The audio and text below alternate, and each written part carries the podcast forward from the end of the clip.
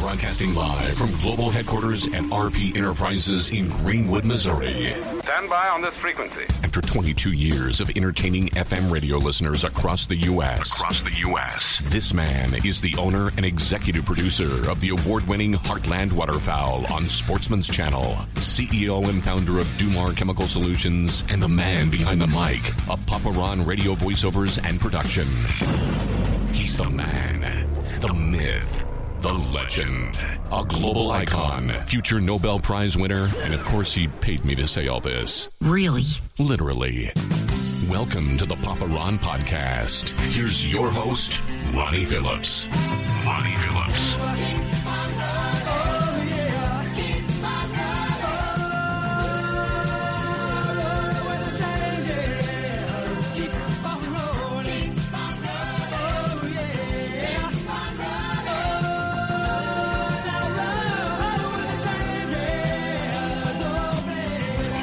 And we're back. Can you believe it? This here is episode 16 of the Rob Podcast. Yeah!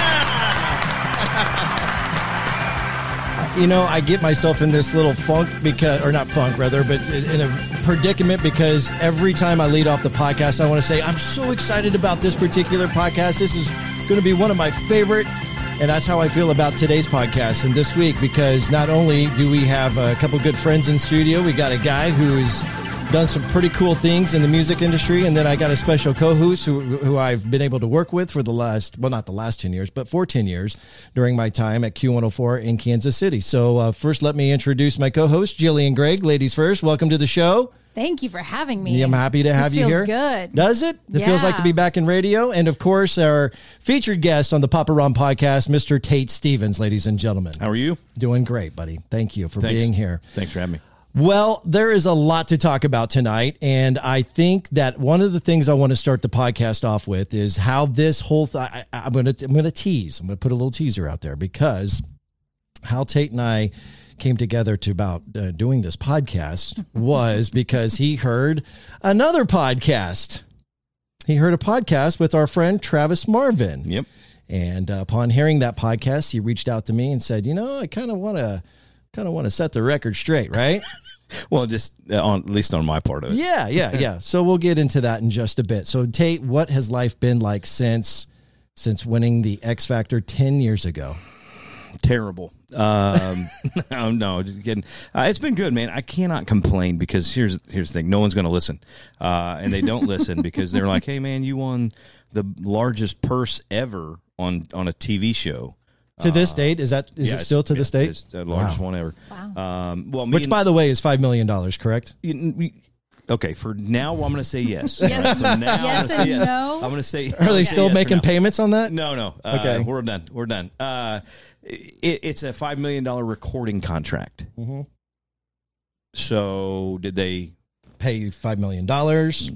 Anyway, No. So, so uh, short no. Uh, yes and no. Okay. So All right. So let me ask you this: Have you blown through the five million dollars? Absolutely. Okay. First day. First day. Oh man, No. No. Uh, like I said, is there? So there's nothing left in the kitty. Yeah, no, there is. Uh, Oh, really? Good. Here's Okay. the thing: Eh, the way that that contract was structured, um, they're weird. American Idol, um, The Voice, um, of course, their theirs aren't as large. Their purse prize winning isn't as large, but um, probably for good reason. They're still on the air, and X Factor is back in Europe, where it's Yeah. Uh, but uh, really, so what happens is you win a five million dollar recording contract. What that means is Sony picks up your tab for for five albums and five promotions. Okay. You know what I mean? And so um, it's basically they give you an advancement on your record. You go in and record an album, and then they say, "Hey, here's a million dollars." Mm. They have to recoup their money. Mhm. So it's nothing's given to anybody. No, right? no. So anyway, that, I mean, and, and it's just like if I would have walked into Sony and as a just an artist, and they signed me off the street and said, "Hey, we're going to sign you to a deal." Mm-hmm. They're three sixty. They get their money back. They will put in what they they have to put in to make you a success or not, um, and then they still get it back, regardless if you work or not. Right. This is how it works, right? Okay. So it's the same thing. They just gave me an advancement. And so they said, here's your advancement. now go make money and go make us a lot of money, kind of thing. That's what they did. So And so how'd that work out? I'm doing the Papa Ron podcast. Yeah. I know I'm such a damn big deal. no, so no, it's, it worked out good. Yeah. Here's the thing, um, I've I've I've been an artist since I was a, a high school kid, right? Yeah. Uh, I graduated high school in 1994. In May of '94, went on the road December of '94. So, uh, from May to December, I joined a band here in Kansas City called the Dixie Cadillacs. I was the front man for that band for five years. We were gone 250 plus days a year. Wow. Uh, I was 19. Um, and and uh, Were you married yet? no, not yet. Not yet. We got married. We were 20. Like 20? We've been married 25 years this year. Okay. So, Congratulations, yeah, by yeah. the way. Yeah, Yeah, thank you. that's It's big. for her. Congratulate her. Did you meet her on the road or before? No, we were high school sweethearts. Oh gosh, Yeah, yeah, of course you were. Hold on. My Is bad. that her? This That is, that is her. is it really? Put her on speakerphone. Said- Put her on speakerphone. boss. Hold on just Little a second. little warning. Hello. Where are you at? I'm I'm doing the Papa Ron podcast. You're live on the air. You're actually live right now. People are listening to you oh. speak.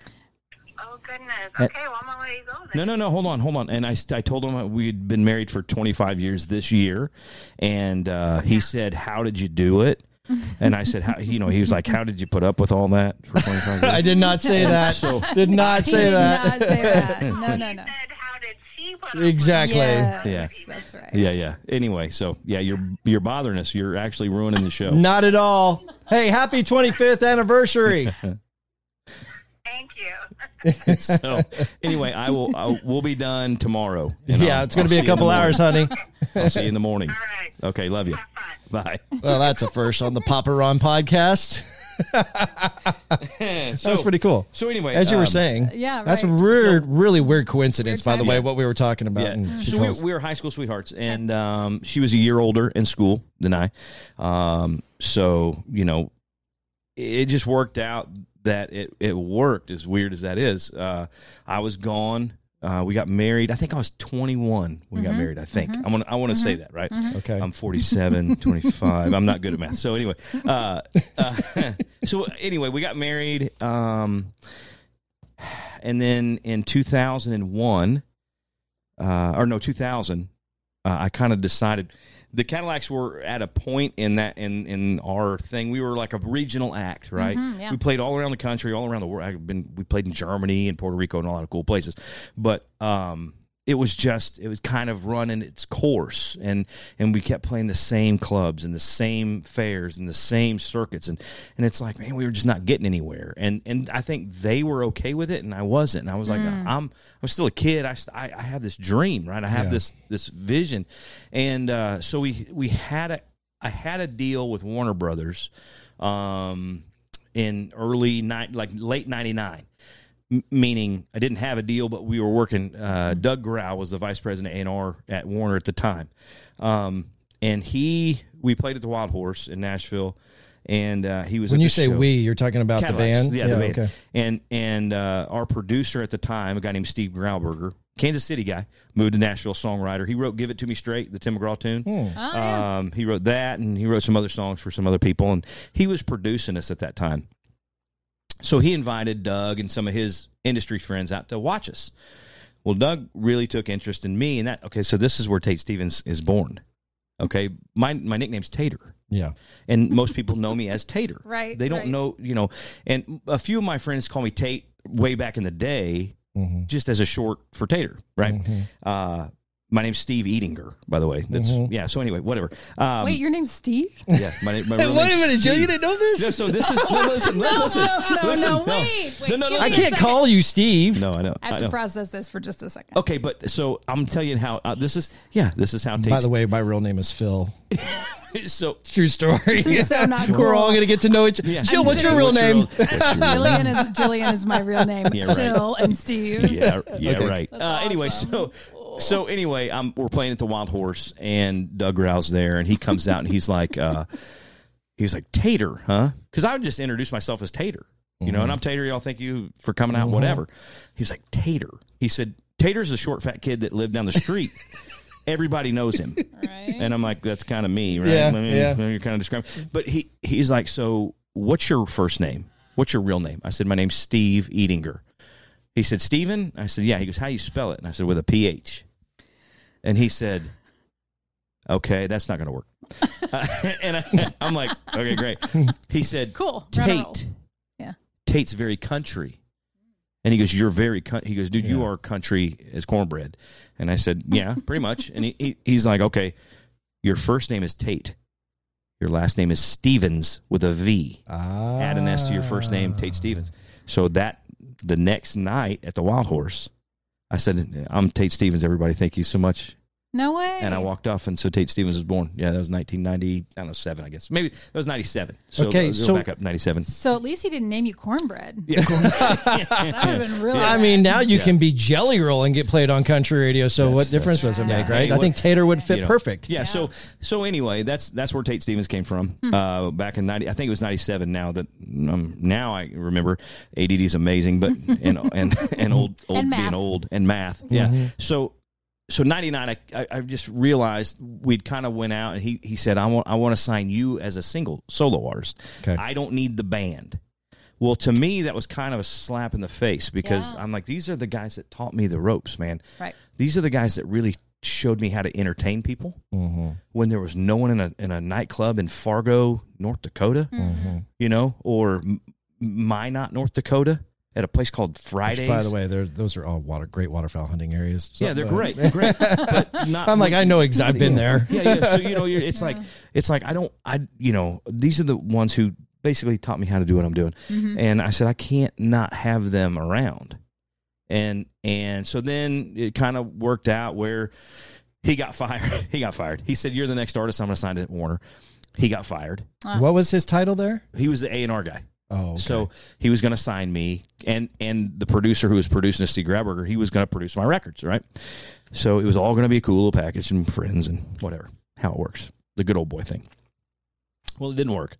I didn't get signed because he got fired. I, I had recorded some songs uh, that Mark Wright and some other big writers at the time um, had written through Steve, and Steve's like, "Listen, this is a lot better stuff than you have and that you've written or recorded so far. So let's turn that in to Warner, you know, through Doug and everything." So we we did, and and the guy passed. The new A&R guy passed. He was like, "Listen, you're great. I'm not saying anything like that, but we're going to pass because we're going in a different direction. That's the term for you suck. See you later. Yep. Yeah. Yep. And so I'm like, okay, cool. Go in your different direction. I'm I'm fine with that. Um, I've been turned down by every label in town several times, and it's okay, right? It So, but you're happens. 19, 20 at this point, I was 20. Yeah, I was like 20 years old at this point. and you're you, but you had already been passed by a Yeah. lot of labels by Yeah, then. even absolutely because I was really. how did you get the exposure? Because that's really tough to do. because of the people that the band, the Dixie Cadillac guys, knew. Oh, okay. Steve Grauberger for one. There were some other guys that had had lived in Kansas City, played with some artists, and moved to Nashville, and they kind of kept up those friendships. Well, they had friends in the industry, and we would get these little cool, hey, let's go showcase. Mm. When you showcase, Mhm. you'd go. I'd go down there, and I would sing my face off Yeah. and do my best, and just work, I mean, work my ass off, really Sure. trying to impress somebody enough for them to go, hey, this kid that wears a hat, he can really sing, Yeah. and the songs aren't bad.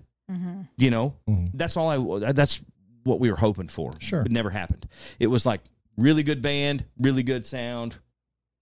Thanks for feeding us. Okay. So you weren't heartbroken at 20 years of age because I you'd wasn't. already experienced denial Yeah, no, yeah, yeah. last So- couple of years. Yeah, and and and so to kind of wrap up this part of my journey, my musical journey, if you will, um, we we would, you know, after being turned down by everybody several times, we were still working a lot, man. I literally gone 250 plus days a year, um, and and my now wife and our child, she was a single mom for mm-hmm. for real. I mm-hmm. mean, mm-hmm. you know, I'd come home for a day or two, and then I was gone for a week or two, or two weeks, three weeks. Mm. Come home for a day or two, maybe three or four days, and then I'd screw everything up. She'd Hayden, our son, uh, she, I felt terrible. I, I, I'm a terrible person, but so she was trying to. You're not a terrible person. She, she would try to have him in bed at a certain time and all that, and I'm like, ah, You're good. You're staying up with dad tonight. You know, I Yeah. haven't seen you in two weeks. You know, so I'd screw everything up, all their all Gotcha. their things. All the so routine, yeah. the routines and and stuff, and and um, uh, you know, it was it was one of those things. So right at the end of '99, first of 2000, I'd already started thinking about doing my own thing because I knew they were kind of coming to a, a, a crossroads with their what they wanted and what they saw. And I'm like, I'm okay with that, but I I want to keep going. I need that record deal. I need that for mm. my career, right? Mm-hmm. Um, and they were good with being the Dixie Cadillacs here in town and play, and they still played, and they still play today. Were they a Do lot they? older than you? Yeah, they were a lot older than I was. I mean, so they just got were still- com- not re- complacent. Maybe not is really, the extreme, but, it they was just, content. They were just content. They they knew that their time had passed. They knew that they can still make money playing music and having fun and mm-hmm. doing what they love, and so they were okay with that. And we hired a guitar player right before I left. We hired a guitar player named Phil Vandal. I know Phil. Absolutely. Oh, so geez. I'm the one that got him in our band Okay. because Oh, he was wow. my age. Okay. And I'm like, if I surround myself with the guys that are like me Yep. and like minded, Yep. we can make this thing work. Okay. Okay. That was my whole thing. Uh, so we hired Phil, great guitar player, great Sure. singer. Yeah. You know, Phil's uh, Phil's super talented guy. So we hired Phil, and uh, Phil and I hit it off. You know, we were like same age guys. You know, Yeah. and and so we could, we had that in common, and and kind of had that vision of hey, this is we need to go here. Um, but then I realized that I'm like, you know what? Hmm. I'm I'm really not. It's not working for whatever reason. It still wasn't working. And I, uh, Hayden's like three years old at this point, our son. And uh, I remember getting home late uh, one night. We'd always be late late at night or early in the morning to beat traffic and to get. We were in a van and trailer, man. There was no tour buses. We had a bus for a while, but it kept breaking down. we sold it, and it was just it was miserable. So we were in a van and trailer the whole time. And and uh, I remember uh, like it was yesterday. This is uh, this is kind of where the the the person that I am sometimes comes out a lot in me. Uh, my family means the the most to me, right? Right. So um, Hayden was like three. He had the little race car bed. Remember those little things? Oh yeah. Yeah, yeah. And so uh, we lived in an apartment. Wait a minute. What, what what car was he driving? I don't. I don't You know, it was I was Richard remember. Petty? It Was, was- it, no, Di- it was- Cale Yarborough? No, like no, it was it was a, just a red and yellow and Okay. blue. I was going to say it was probably car. blue and red. Yeah, Right? yeah, it was, Basically, yeah, yeah, It was ba- uh, we were broke, Sorry. dude. I'm a All right. musician. My wife. I was just trying to appease all my NASCAR Yeah. fans here for a second, you know, because I got Yeah. so many of them. yeah, but, but so uh, my wife actually worked at the uh, daycare where he went to where he went. So she she ran one of the classes. That's how we got free daycare, Yeah. Okay. and she made like eight bucks an hour doing this. Right? Yeah, it was terrible, and I, we were broke. I mean, literally broke. We lived in an apartment in Raytown, and and you know we did what we did to survive. Right? So, um, I, I remember getting home and uh, late, and and it was I was beat, and you know, I, like I said, I screwed up their routines all the time when I came home. uh, and he didn't want to go to bed. He didn't want to go to bed, and and I had I literally had just like a day at home. So I get home, didn't really see him. We all went to bed. Um, the next day, we had a good day. Uh, I was leaving that morning Mm. early, Mm. and uh, I remember sitting there next to him in his bed, in his little race car bed, and my arm was in it and asleep because he was holding on to it and it was cutting all the Yeah, circulation. So I was trying to get up to go to bed, you know, because I had to leave in a few hours, you know, get a few hours of sleep and Right. and go and and uh, I thought he was asleep, and so I did the whole kind of getting that, and he woke up. He's like, "Dad, no," and I said, "Hayden," I said, "Listen, you got to go to sleep. You got to go to bed. Daddy's got to go to. I'm tired, and I got to go to bed too. You need to go to sleep." And he said, "No, you'll leave." Mm. He's two or three. He's then? three. Oh my gosh. And he said, "No, you'll leave." "That's tough." And I'm like, "No, I'm not. Okay. I'm not leaving." Mm-hmm. So Okay. I had to leave.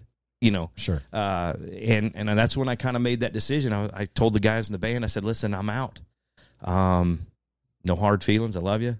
You know, you guys are, are great, and I'll always, you know, hold this really close because of- Right. of, what you've done for me. Yeah. Uh, but I got to go home. my kid, you know, Mm-hmm. you, know, this sucks. Right. Uh, and and so I got a real job, as they say, you know, and and uh, uh, start doing construction work and things like that. Things that I could do. I had I had no training or anything for anything else but music. Music, right. You know, Right. um, and here I am, twenty some years old, and and you know, starting life, uh, doing something. Sure. You know, so I, I was worked in a machine shop for a while with my brother. He got me a job uh, doing that, and I, I had built houses, framed houses and stuff for a while. Um, and then I got a job with the city of Belton a few years later. Whoa, whoa, whoa, whoa, whoa, whoa, whoa. what? what? I was waiting for this. What? You got a job I got a job. So that wasn't city. staged or dramatized? No. Okay, for those who are listening to this podcast and the, this being your first e- exposure to the Papa Ron podcast, I now, not now, but after this episode, go back and listen to the episode with Travis Marvin. Yeah. So I digress. Go ahead. Anyway, um, 2000, mm, where are we at? 2012 was my last year. So 10 years, 2002. I got on 2002, 2003, right in there. I got on with the city of Belton. Okay. Worked at the water department for four years. Um, and then transferred to the street department, and I was there for around six years, working with the street department. where We did asphalt and concrete and stuff Mm-hmm. like that with the street department. So yeah, no, that's a real thing. Okay. You can you can fact. So can fact we got we we we, fact check that. we got to this a lot quicker than I expected. Twenty minutes into this, and so let's dive into it. You listened to the podcast with Travis. What was your reaction when you heard him say that? I just laughed because he had no idea.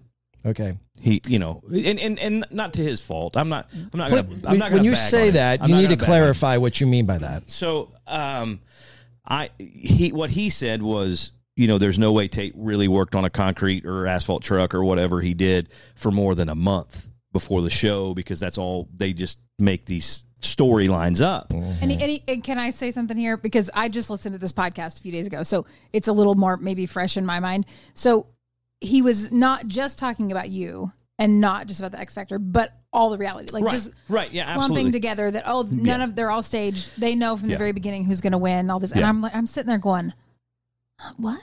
Yeah. So uh, we'll get so we'll get to that now. Now listen, I, and I will say something that what he said is somewhat true um, with reality shows, all of them, The Voice, X Factor, American Idol, they're all so they are reality TV shows. Okay, really, a lot of the only things that's real are the people in them.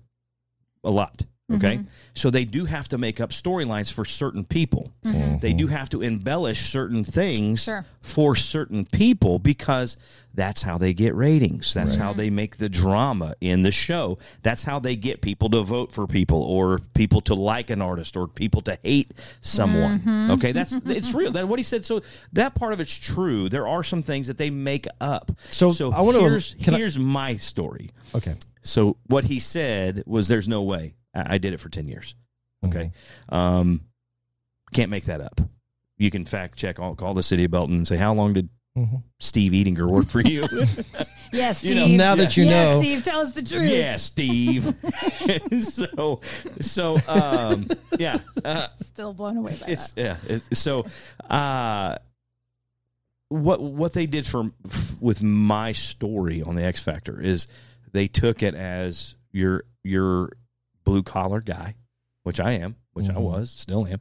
Um, went to work every day, had a family, um, went to football games, went to Mhm. you know all the stuff that our kids do because we still do it, and why wouldn't you do it? I guess I don't know. Right, right. Um, and so they they just ran with that because it's middle America. Mm-hmm.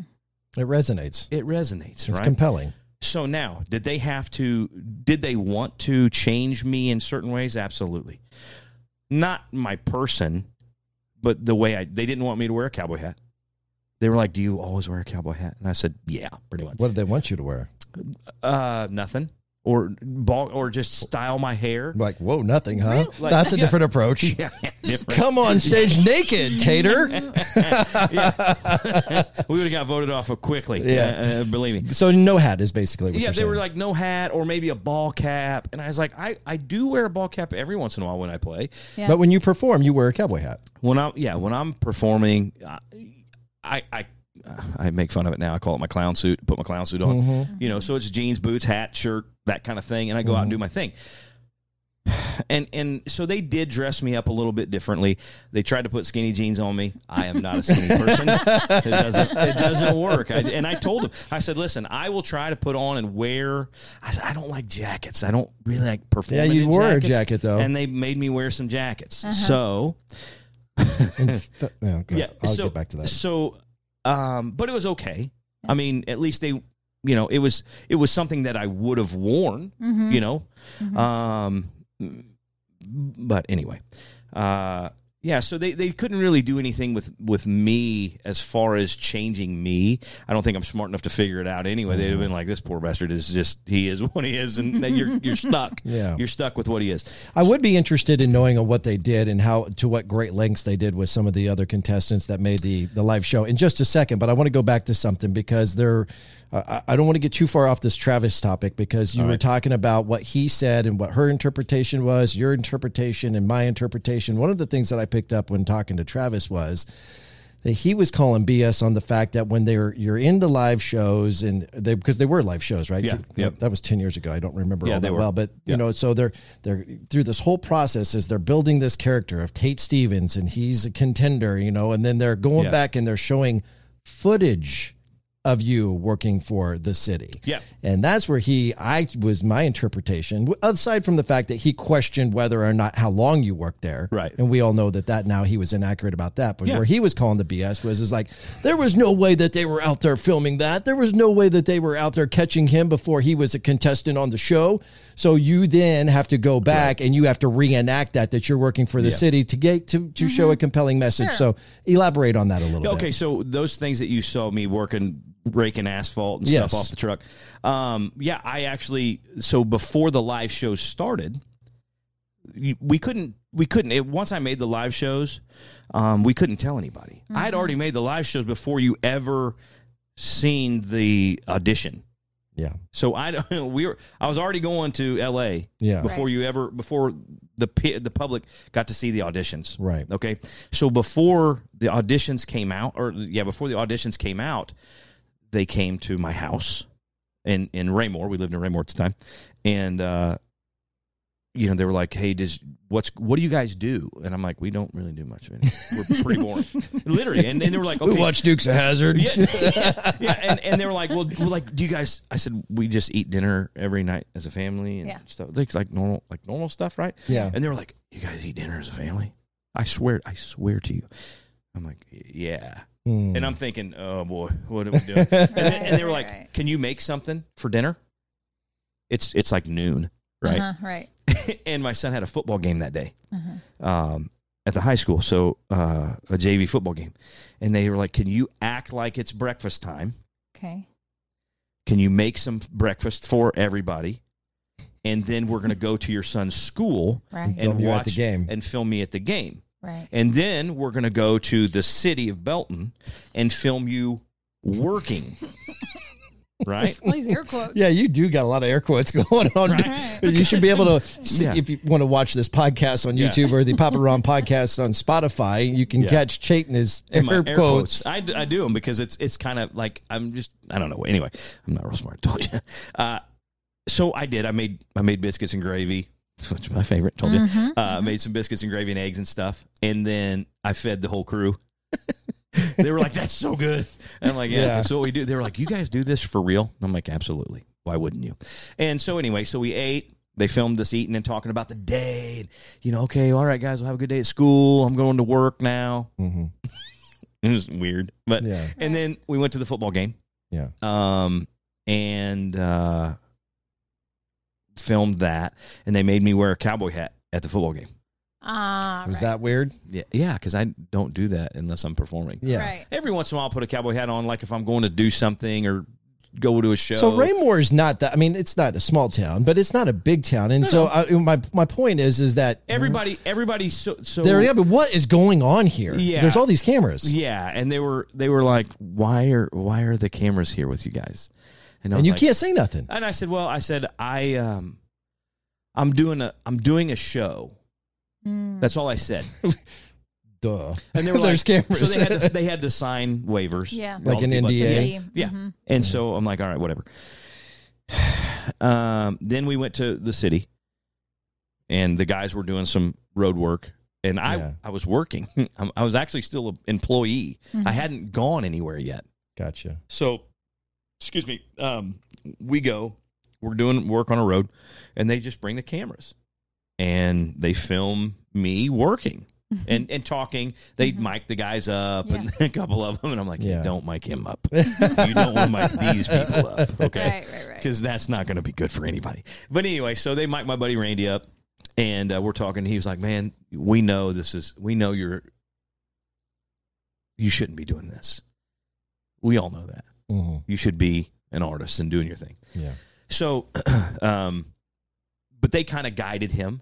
They had to because he's not an actor or anything. Sure. these are du- just dudes, man. They they Yeah. just work every day, and and uh, so we. Was one of there times where you uh, you said Randy right? Yeah. So Yeah, they yeah. mic'd him up. There was times where like they were. um Again, I'm trying to go back ten years, so if I'm wrong, I apologize. But it was like they were trying to like catch this authentic, genuine conversation that you two were having, right. which was naturally, Right. obviously not.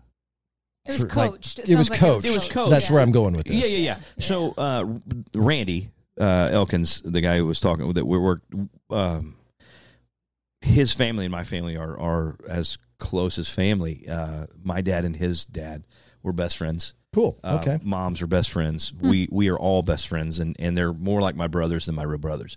As sad as that is. Uh, but anyway, so yeah, so work we worked together, so it was kind of easy, and and it, it made it easy for them to. Mm. So you kinda say, didn't "Hey, need a lot of coaching. no, no, no, because he knew what I did, and he Yeah. he knew he knew that I had auditioned and then things were going well. Right, right, but I couldn't really tell anybody more than yeah, we went and auditioned, and I've I've made it to a certain point, Mm-hmm. and I can't say anything else. So they kind of knew. Well, then the city, the city's like, hey man, why are all these cameras around, Mm-hmm. and why do they want to talk to us about you and this and that, and Mm-hmm. they're taking pictures and they're doing all this stuff, and so the city had to know. And so the city was like, we're good with it. Do whatever you need to do. You know, Yeah. please. So, I mean, did, they, did that have to go all the way up to the mayor? yeah, absolutely. And our mayor at the time was awesome. He was, he was like, we're, we're in the Tate Stevens game. So was it a sit? So, but it didn't. It wasn't a situation where it's like, okay, you know, hold up, we got to bring this up at the next council meeting. No, we got to no. make sure we get a. no, no, no. It was all good. They were all good with it. That's and, cool. And, and let that fly. So that part of it, like I said, he's tr- he's right on some of the stuff. They have to embellish certain things. They have to bring a story. Mhm. um, and that's with anything. Uh, and, and I'm gonna, I'll, I'll, any artist, they do that with any artist, mm-hmm. especially new artists, because they have to. When when a new artist comes to the radio station, Yeah. what do they tell you? They don't just go, "Hey, here's Johnny Singer guy, and he's gonna sing for you." They're not like, you know what Johnny did. Johnny was an ex this, and he did this, and he's mm-hmm. got this, and he mm-hmm. went here, and he lost his foot, and now, Yeah. you know what I Right. mean? And then and then when he's picking they pick the songs that they're gonna sing and then they add interesting little things in between and oh we I wrote this song with so and so and then Yep. it all has to go together. Otherwise people are gonna it's Or they'd just be gonna like. Johnny Yeah. Singer guy next. Right, right, right. Right. So that happens, right? So Yeah. every so it's, it's kind of the same thing. So he was correct when, when he did that, right? He he was correct in saying that they have to um, bring in or or not not uh, kind of embellish, right? Mhm. He, yeah, he was They're correct kind of with building building the story. They're building a storyline Yeah. for somebody, but they did they do it for everybody on every show, Okay. right? They did it for Morgan Wallen when he was on The Voice. Remember that when Morgan was? On I The didn't. I didn't catch that one. Or was yeah, it was the voice. Yeah, he was on the voice. Um, don't know. He was seventeen. you know, here's this little long haired rock and roll singer, Okay. Morgan Wallen. Go back and watch it. He did great. I mean, Yeah. you know, but that's his true thing. I think rock and roll is his real thing. Hmm. But anyway, so that's another show. Uh, all right. So what we're going to do? We're going to take a quick little break. All right. Because when we come back, I want to know what the limits, or not the limits, but rather, um, you didn't have to go too far outside of your comfort zone as far as dramatizing your life, but maybe you saw what was going on with some of the other contestants. When we come back, I'd like to hear some of those stories. We're with Tate Stevens and special co-host Jillian Gregg on the Papa Ron podcast. You're listening to the Papa Ron Podcast. Get involved with the show. Wow, really? Ask questions and leave comments or complaints. Nice. Call or text 816-558-6389. That's 816-558-6389. Now back to the show. Here again, your host, Yes! Great. Showtime, Ronnie Phillips.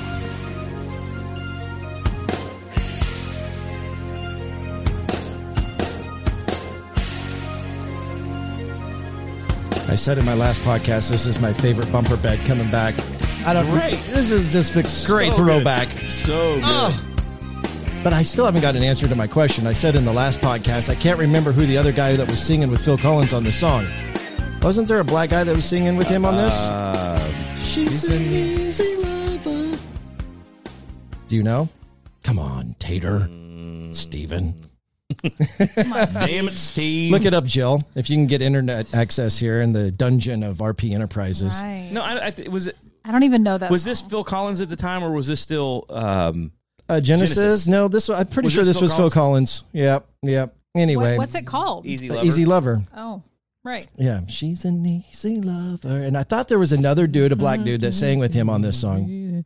Billy Ocean. Philip Bailey. Philip okay, Bailey. that's why I don't remember. I mean, his name is Phil. Uh, yeah. A- uh, yeah. All right. Anyway, okay, so Back with Tate Stevens, uh, big old winner from X Factor 10 years ago, and obviously a Kansas City resident and a friend of Q104. And Jillian and I, over the years, with all the different concert events that we've done, and although uh, it's been years since we spoke, other than recently on the phone, it's like picking up right where we left off. So I appreciate you being here. And one of the reasons why you're here is because of what Travis Marvin said on his podcast. We've already kind of squashed that, but I would like to know, as it pertains to some of the other contestants uh, that you got to be next to, who maybe weren't as authentic as you were, how extreme did it get to get to dressing up their story? Uh, now the dressing up their story part, I don't. I'm not real sure and certain of. But you watched the uh, show and you knew who they were. Now I will tell you what they what they did to a few of those people um, to make them appear a certain way when they really kind of weren't. Okay. Um, and and here's here's where here's where it sucks. Um, and, and this is where reality TV it's for ratings, and they want you to be sucked in, or they want you to like or dislike somebody enough to vote or not vote, or you know what I mean. So, uh, Cece Fry um, was a uh, female contestant on the show. Uh, Cece was a sweetheart, man. Um, she came in dark headed, like real dark brown hair. She painted her face, put like little cheetah Oh, I remember uh, prints on her face. Is right? that CC like CC DeVille? uh, may, maybe it's C E C E? Maybe or I don't know. CC Winans. Yeah, maybe, maybe like that. Fry? Yeah, uh, and um, so Oh yes. Yeah. Oh yes. I, hey. yeah. So Uh, look, Q, at, look at switch- the first. Look at the Lowe's first. has all the flooring. We're pros going to uh, hang on a second. Let's get past the YouTube here, but won't switch switch me over here, Q. Um, oh, another commercial. YouTube. for normal This is out of control. skin to gently but deeply cleanse. Give me just a second. Here we go. Watch it on the YouTube I'm channel. so excited to see this next performer. I think that she wants this more than anybody in the competition. She's definitely going to entertain you tonight. Give it up for CC Fry. Beatrice, I'm gonna send you home. CC, you are through to the next week. Being in the bottom two sucks. It's just so frustrated. It felt so good to be in fifth place last night. Now I'm back to eight.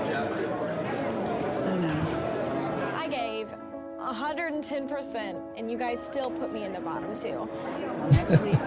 Next week's got to be a comeback week. Every week is a comeback week, Mom. Well, then you fight for it. Come on, week. Cece, I wanna hear you You're sing. not fighting. You don't post ever. Demi and I really need to work together this Let's week get to to figure out singing what's part. gone wrong. What we He met Mama Law down in old Moulin Rouge, strutting her stuff on the street.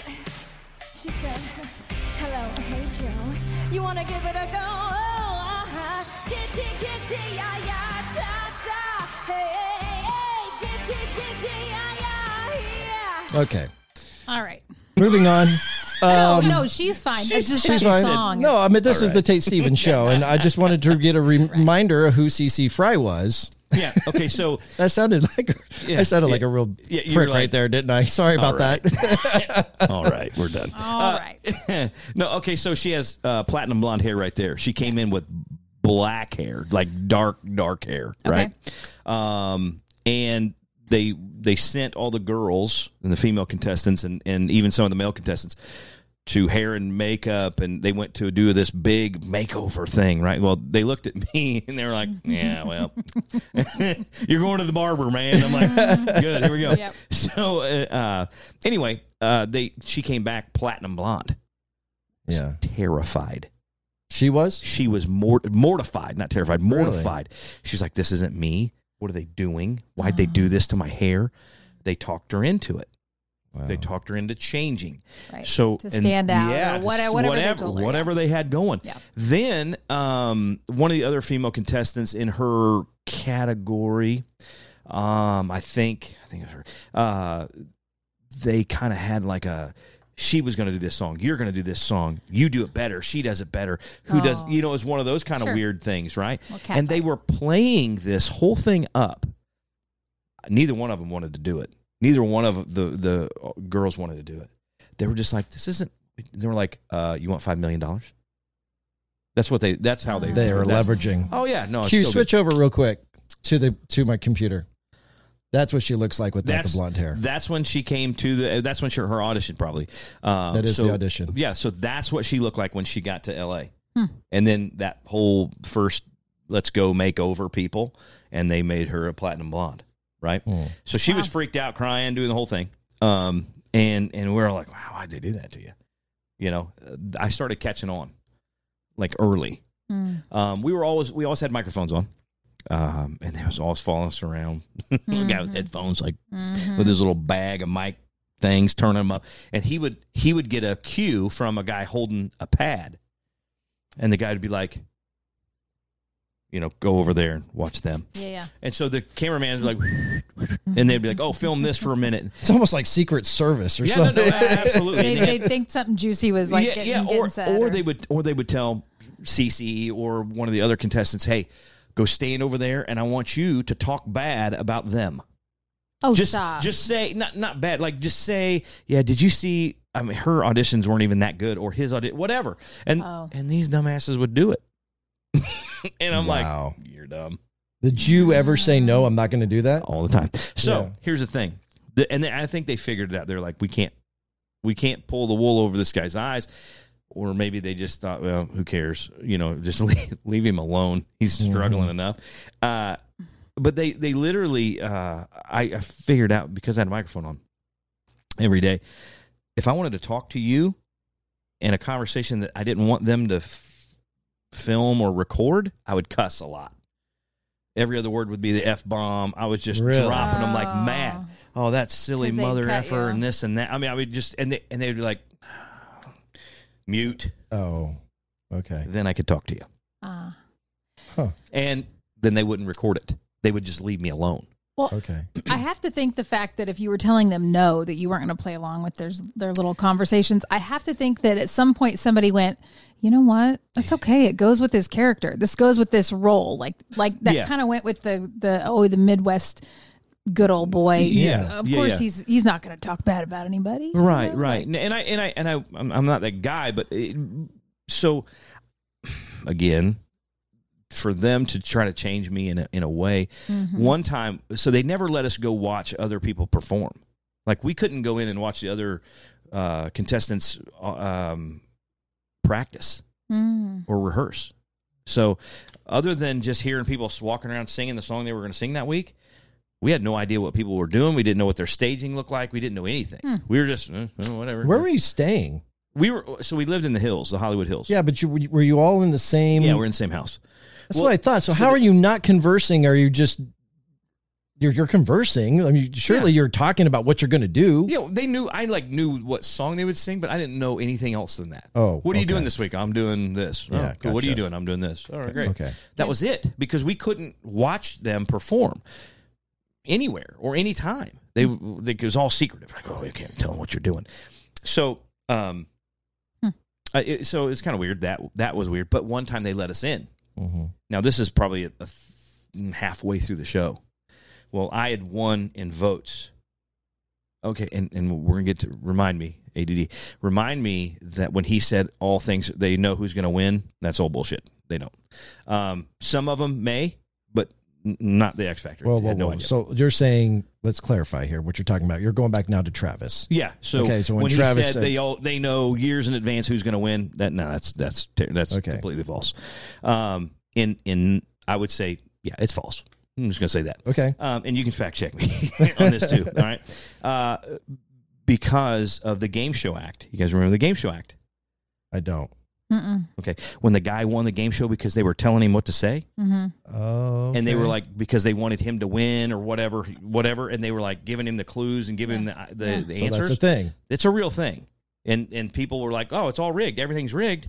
We're not even watching anymore. Game shows aren't real." So the game show I was going to say those guys on Jeopardy. There's no way they're that smart. There's no freaking way they know all those answers. Right. Well, I'm no, joking. yeah, I'm joking. Yeah, yeah. So that's it's real. They do. Yeah. Okay. They can't be told. It's a it's against the law. It is a law. Okay. It's a, anyway. So anyway, regardless, reg- what, I don't remember what I was saying, but um, You're using that as a yeah. example. So, as so they didn't know who was going to win the X Factor when I was on it. okay. Um, because the it's the same people who do the CMAs and ACMs and all that, the tallying and the voting, the ballots. Mhm. Deloitte and Touche. Yeah, Whatever. or whatever it is. Yeah. They did they did that. They did those. So when people phoned in and called in and texted and did all Mm-hmm. the voting, Mm-hmm. it went into a bank and Simon no one knew. Each week when they result gave the results, it was the first time anybody knew who who was winning in votes or who won Mm. Right. or anything. I believe that. So they have to. Now, with him, with Travis, I keep saying him, with Travis saying that people audition uh, and get called back for an, maybe the next year and the next year, yeah, that really happens because maybe they didn't make it that year. So, but they're like, man, that guy's really close. Hey, make sure he doesn't have to go to the beginning auditions. He can just come back to audition for this, or he'll jump the line to go But audition for. let me ask. Okay, so let me break that down a little bit more. So, are you saying then that because the way I took that when he said it was is that they saw that as an opportunity that maybe we weren't going to use that guy, but we're going to use that person, okay, or person in the story for this year, but we're going to hang on to that person because that's going to draw attention if we carry over that story into the next year and make that person the winner. You're saying it's still genuine and authentic. That person didn't do what they needed to do to advance to get to the finals and potentially win that season. So they got booted and they got, got asked to come back the next season because potentially they had a better chance. I I don't know. I don't know how far they would make. Some people didn't even make the audition. You know, what I mean, some people didn't even get to for the chairs to turn around, hmm. but they got asked back to come back to audition the following time. Does that make sense? Yes. Yeah. So then they didn't have to go to the little corral of Yeah. twenty thousand people again. They got to skip that part and go right to the producers auditioning. Okay. So that does happen Okay. you know um so back to the x factor thing um for, for those people they they they did they did turn people on on each other they did because it's tv they need that drama Drama. Yeah. so anyway we got to watch this first time again i'm not the smartest fella in the room right so You're not I- the dumbest either, but, though. but i'm i'm learning quickly that okay they've never let us in here now we get to go watch these contestants Mm-hmm. practice hmm okay so like a good person i Mm-hmm. go in and it just happened to be carly rose sonnenclair who was we were one and two throughout the whole season the little 13 year old I got to look up who that is. What was her name again? carly rose Carly. That's, is, is that K with the K? c carly yeah c-a-r Anyway, proceed.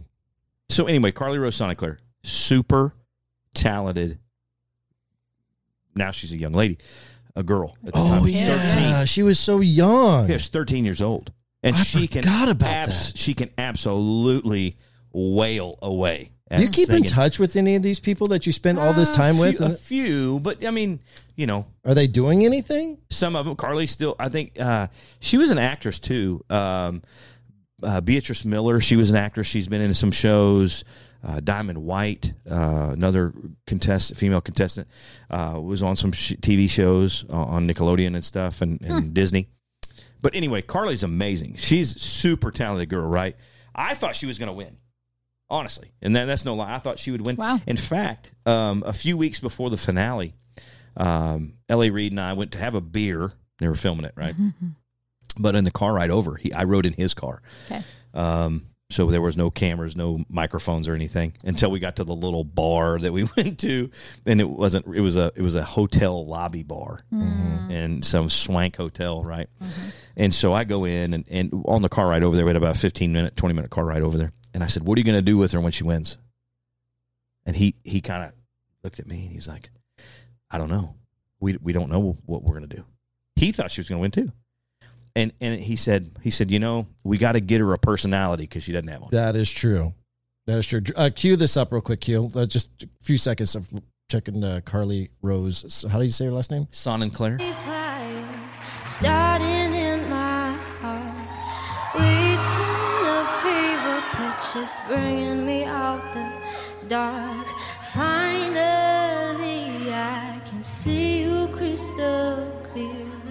Go ahead. Who does she sound like? Out in the alley, your stuff, babe. See how Mm. leave every piece of you. Okay. Anyway, so she's super good. Really the way. good. She's great. Who's the popular singer that's got the one word name? I Adele. mean, yes. Don't you? Uh, Well, no, she's Adele. trying to sound like That's Adele. my point. That's exactly. She's try- yeah, she's yes. trying. That's an Adele That- song, and that was kind of a trying to popular thing going on during. Oh yeah, absolutely. 'cause, Everybody was trying to sound like her. because Adele won the X Factor in the UK, right? So, oh, I didn't know that. yeah, yeah, Did you know that? Okay. No, I didn't. I know didn't that. either. Hmm. yeah. One Direction, they won the. Oh, they. I think they took third. One Direction might have taken third in the X Factor UK. Gotcha. Largest, Interesting. largest boy band ever. Wow. Yeah. Uh, anyway, so um, back to what I was saying. So they let us wa- they let us come in and watch, and and of course I'm watching Carly Rose. Well, she I can't remember what song she was singing. She's amazing. I'm, I'm like I'm just like wow, that's really good. And we're talking. I'm talking to another contestant. I'm like she's so good. Uh, and the, the woman, the little uh, associate producer lady, walked up and she's like, "Well, what do you think?" And I'm like, "She's amazing." You know, because she is. I'm, and I'm like, I'm not. You know, I'm not. And she she's she's like, "Yeah." I mean, what do you think about uh, the song choice? And I'm like, well, she's killing it. So apparently it's a Yeah. good one for her, you know. Right. And uh, she's like, yeah. I mean, is there something that you hear that you might not agree? Like, you think she could Right. do something better or anything? and I'm like, no. And at first, I'm, I'm not really. I, I didn't really catch on at first. Right. And I'm like, no. I mean, she's listen to that and she was like yeah but okay so instead of instead of being like she's trying to lead me into it But and if you now were You're her- not if you taking the were her bait. Dad, yeah what would you now tell her? now i get it Yeah. and it pissed me off Yeah. and i got mad and and i i said some things to that lady that i probably shouldn't have said i called her a few names that i probably Really? should oh yeah absolutely and i said listen you you should probably get away from me Hmm. and i said don't ever don't ever fucking come talk to me like that again and she and she was like freaked out right and i don't know if i, I shouldn't say that Nope, you're good. whatever but i and I, I was so mad because i'm like i'm not i'm not that guy Yeah. and now you you want me to be that guy you want me to be Mhm. that guy i will be that guy to Mm. you Yeah. Yeah, right. but not to this this is not happening Not to the child. yeah not to the well not even if she was a child I not because she's I you know, know, but so still. anyway and she freaked this lady freaked out and She couldn't have been the only assistant, but I'm sure the word gets back, right? And and that is that No, no, where they the, come- they, drew come, the they come get me. They're like, "God, take them this over there. We need you in here." right? And they, they just remove me from the situation. Oh, And I was- boy. and I so I told uh, Spike, the guy's name's Spike. He's like the, the head producer guy for Yeah. for those little APs. Yeah. And I said, I want to talk to Spike. And so here comes Spike. Spike's a nice guy. And I said, Spike, I don't know if you told her to do that. He goes, time out, time out before you say anything. And I said, no, no, no. I said, no. You can Mhm. take your show and stick it in your ass. I would never say anything like that. And I won't ever do it. Don't ever ask me to do it again. He was like, I know. She she she was wrong. Mm-hmm. We know. Hmm. Sorry. Can I ask you something about that though? Like she's also I understand why you reacted the way you did, but she's also trying to do her job and she's only doing her job based on what she's being coached to do over the years of doing the show. Absolutely, but they they never they couldn't. I- And, and and like I said, I would just I got mad because it's not me. I'm not going to do that. I'm not going to Mhm. be that guy. Now, if she was terrible, and and I would have been like, yeah, it's just not my thing. hmm You know, mm-hmm. but I'm not going to go. Oh, she's terrible. That sucks. She shouldn't be. You know, she's miserable. No, why? Why would you do that? Yeah. because people look at me and go, "He's miserable. That guy sucks."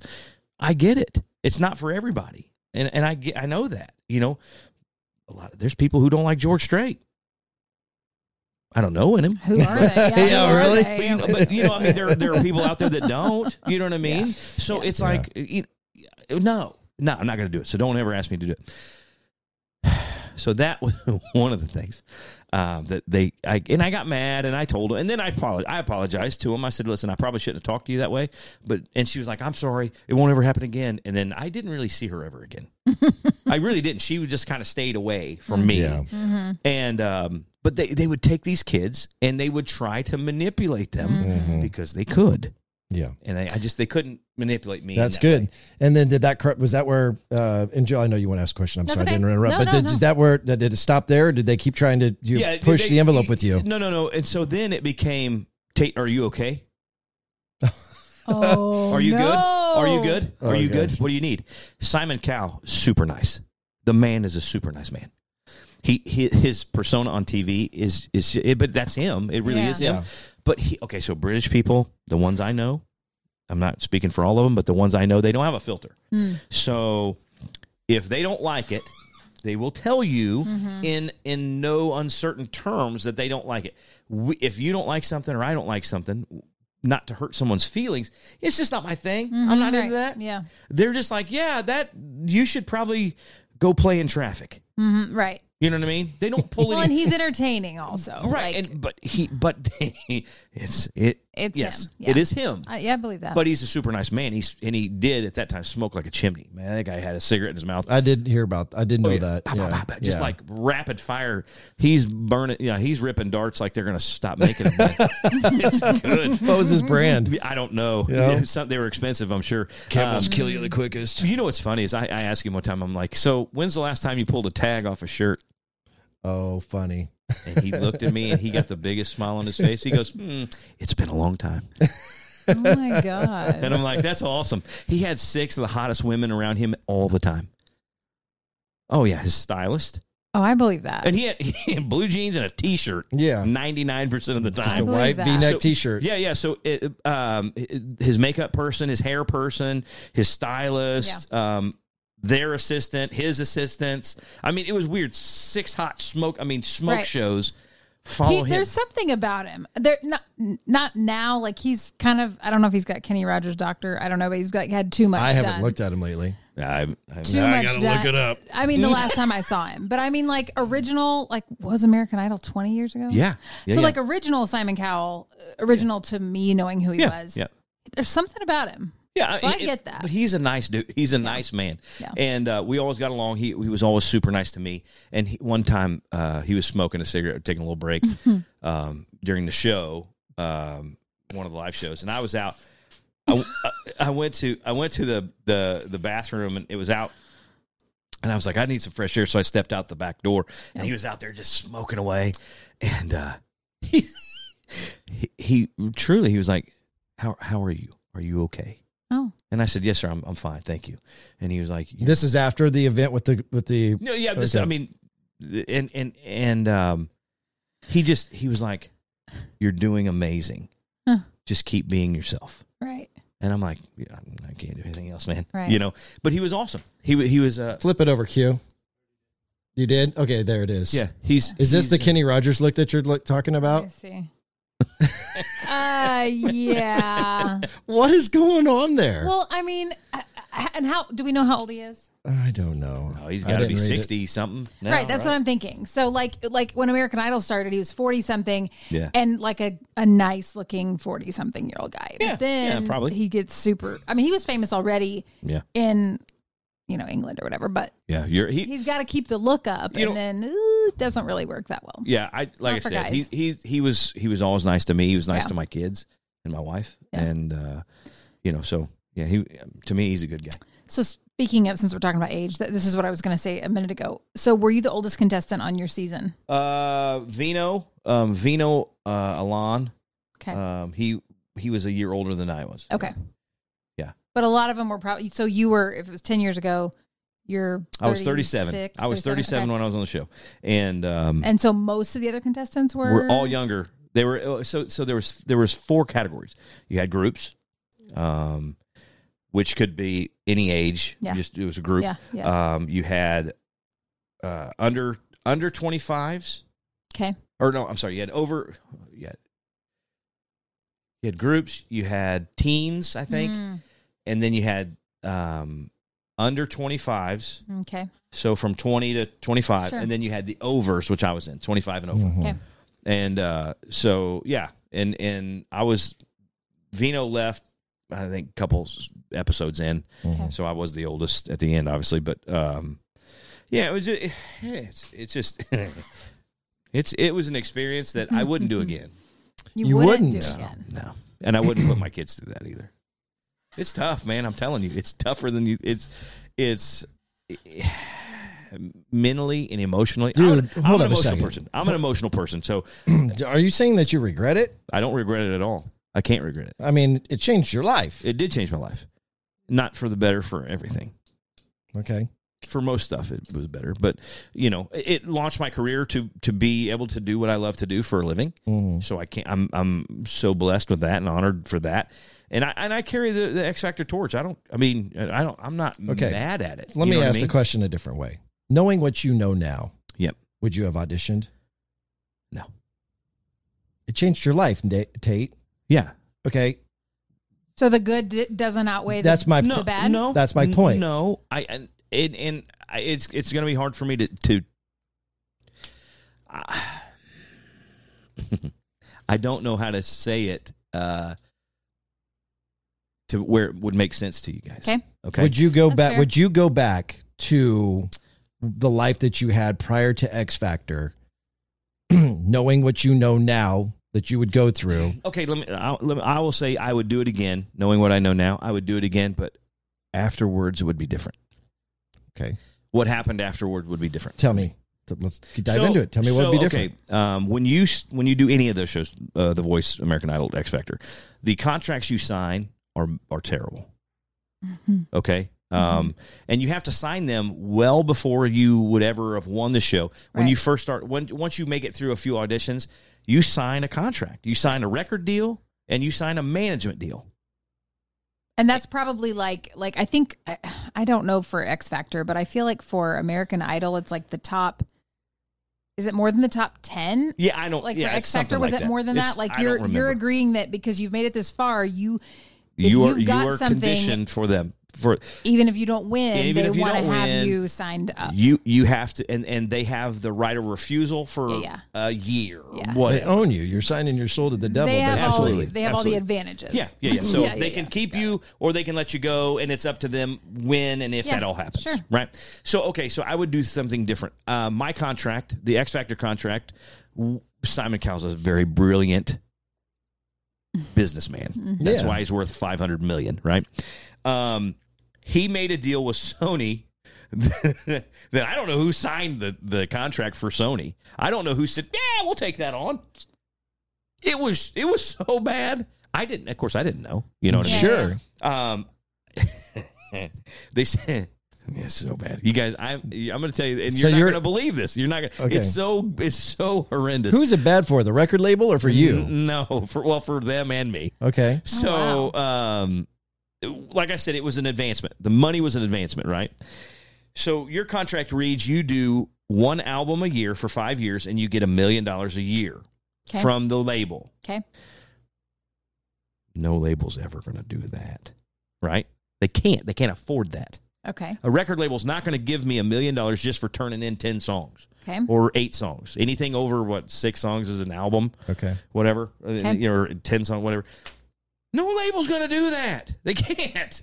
They can't because they got to get the money back, right? Mhm. So, anyway, so their deal, and you sign a management deal. So I didn't even have the opportunity. I didn't get to pick my manager at first.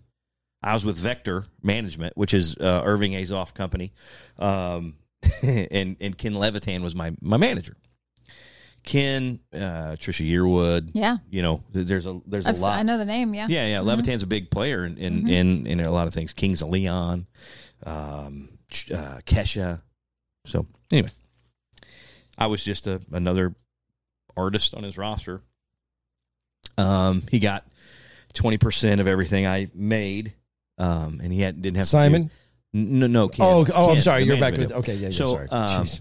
yeah, no, no. It's it's crazy. So I know. I'm sorry, Uh, it- but uh, so uh, Simon wrote in in his contract, and and I would I have to call honestly call my attorney to get the the and I'm going to say this number and because I, believe it is true. Um, Simon got seventy percent of everything. He got seventy percent of everything of all monies back before the label made their money back. Um, my wow. So, yeah, I- you can't make this shit up. It's so. Now, it's so are real. you telling me that that is truth? I mean, do I have to have Simon on this podcast to say this is Yep. what Todd? No, I'm yeah, kidding. absolutely. No. I wanna be here for Absolutely. that, I do too. So do, yeah. no, and, and it is true. So I couldn't afford. now this is what my attorney and my attorney. I got to pick my attorney, right? Who I have a pit bull for an attorney. She is amazing. Local? No, Nashville. Okay. Um, Doug Howard. Uh, Doug Howard was uh, he ran several labels labels in town in Nashville. Big player in Nashville for years and years and years. Great guy, songwriter, producer. His wife Linda Edell Howard. Um, she's my she's my attorney. Wow, and she she handles so many large artists and, and things like that. And uh, so I picked her because she went to dinner and she said, "Listen, Tater, I, I'm I'm going to be honest. I remember this this conversation. This is why I picked her. We were at the Palm in in Nashville eating, and she actually paid. Yeah, wow. and, and she she got her cheeseburger, and uh, she's like, "I get the cheeseburgers. I love them here," and uh, I I just got whatever I got, and and she said, "Listen, I'm going to be honest with you. I don't care about your music. I care about you. I want to protect you, and I want to protect your music, Hmm. but I don't care about your music. I care about the person you are." Okay. And I said, "I like you." Yeah. hmm right. You ding ding, winner winner, chicken dinner, right? And you like You're- cheeseburgers, so and you like cheeseburgers, so you're not all I bad, like right? it. So anyway, so that's how I picked it, uh, Linda. So Linda, So she gets. Hold up a second. so She- she looks at the Sony contract. she looked at it because, uh, well, she she knew it. But here's the thing: like, do you- does she really get to manipulate or change anything in the contract, being that they're giving it to you? You Yeah. want it, Yeah. granted, but it's like, Yeah. hey, it's kind of take it or leave it, isn't it? It, it is. So this is what happened. Um, Gary Overton, which was the president of Sony at the time uh, when I was on RCA, um, Gary was like, uh, well, there's a lot of things said, but um, he basically his his words were, "We have to do certain things. You're going to have to come out selling out arenas to make this thing work for both of us." What? Yeah. So, "Power of a Love Song" was my first single. Did you write Country- that? No, no, no, nope. And did you? How many of those songs did you write? on the first one? I, what I write three or four on the first album. okay, and- but the first two singles, Uh, no, neither one of them. And did Sony make you release those, or did they say Yeah, these are yeah, the songs no, you're going to go? I had I had no say in that. Right. Which most artists don't when you first start. Now, once you get to a, a level, you can kind of help pick. I guess. did you I'm- like the songs? I love Power, Power of Love song is a good song. Yeah. I- Is, it a first single song? No, no, absolutely not.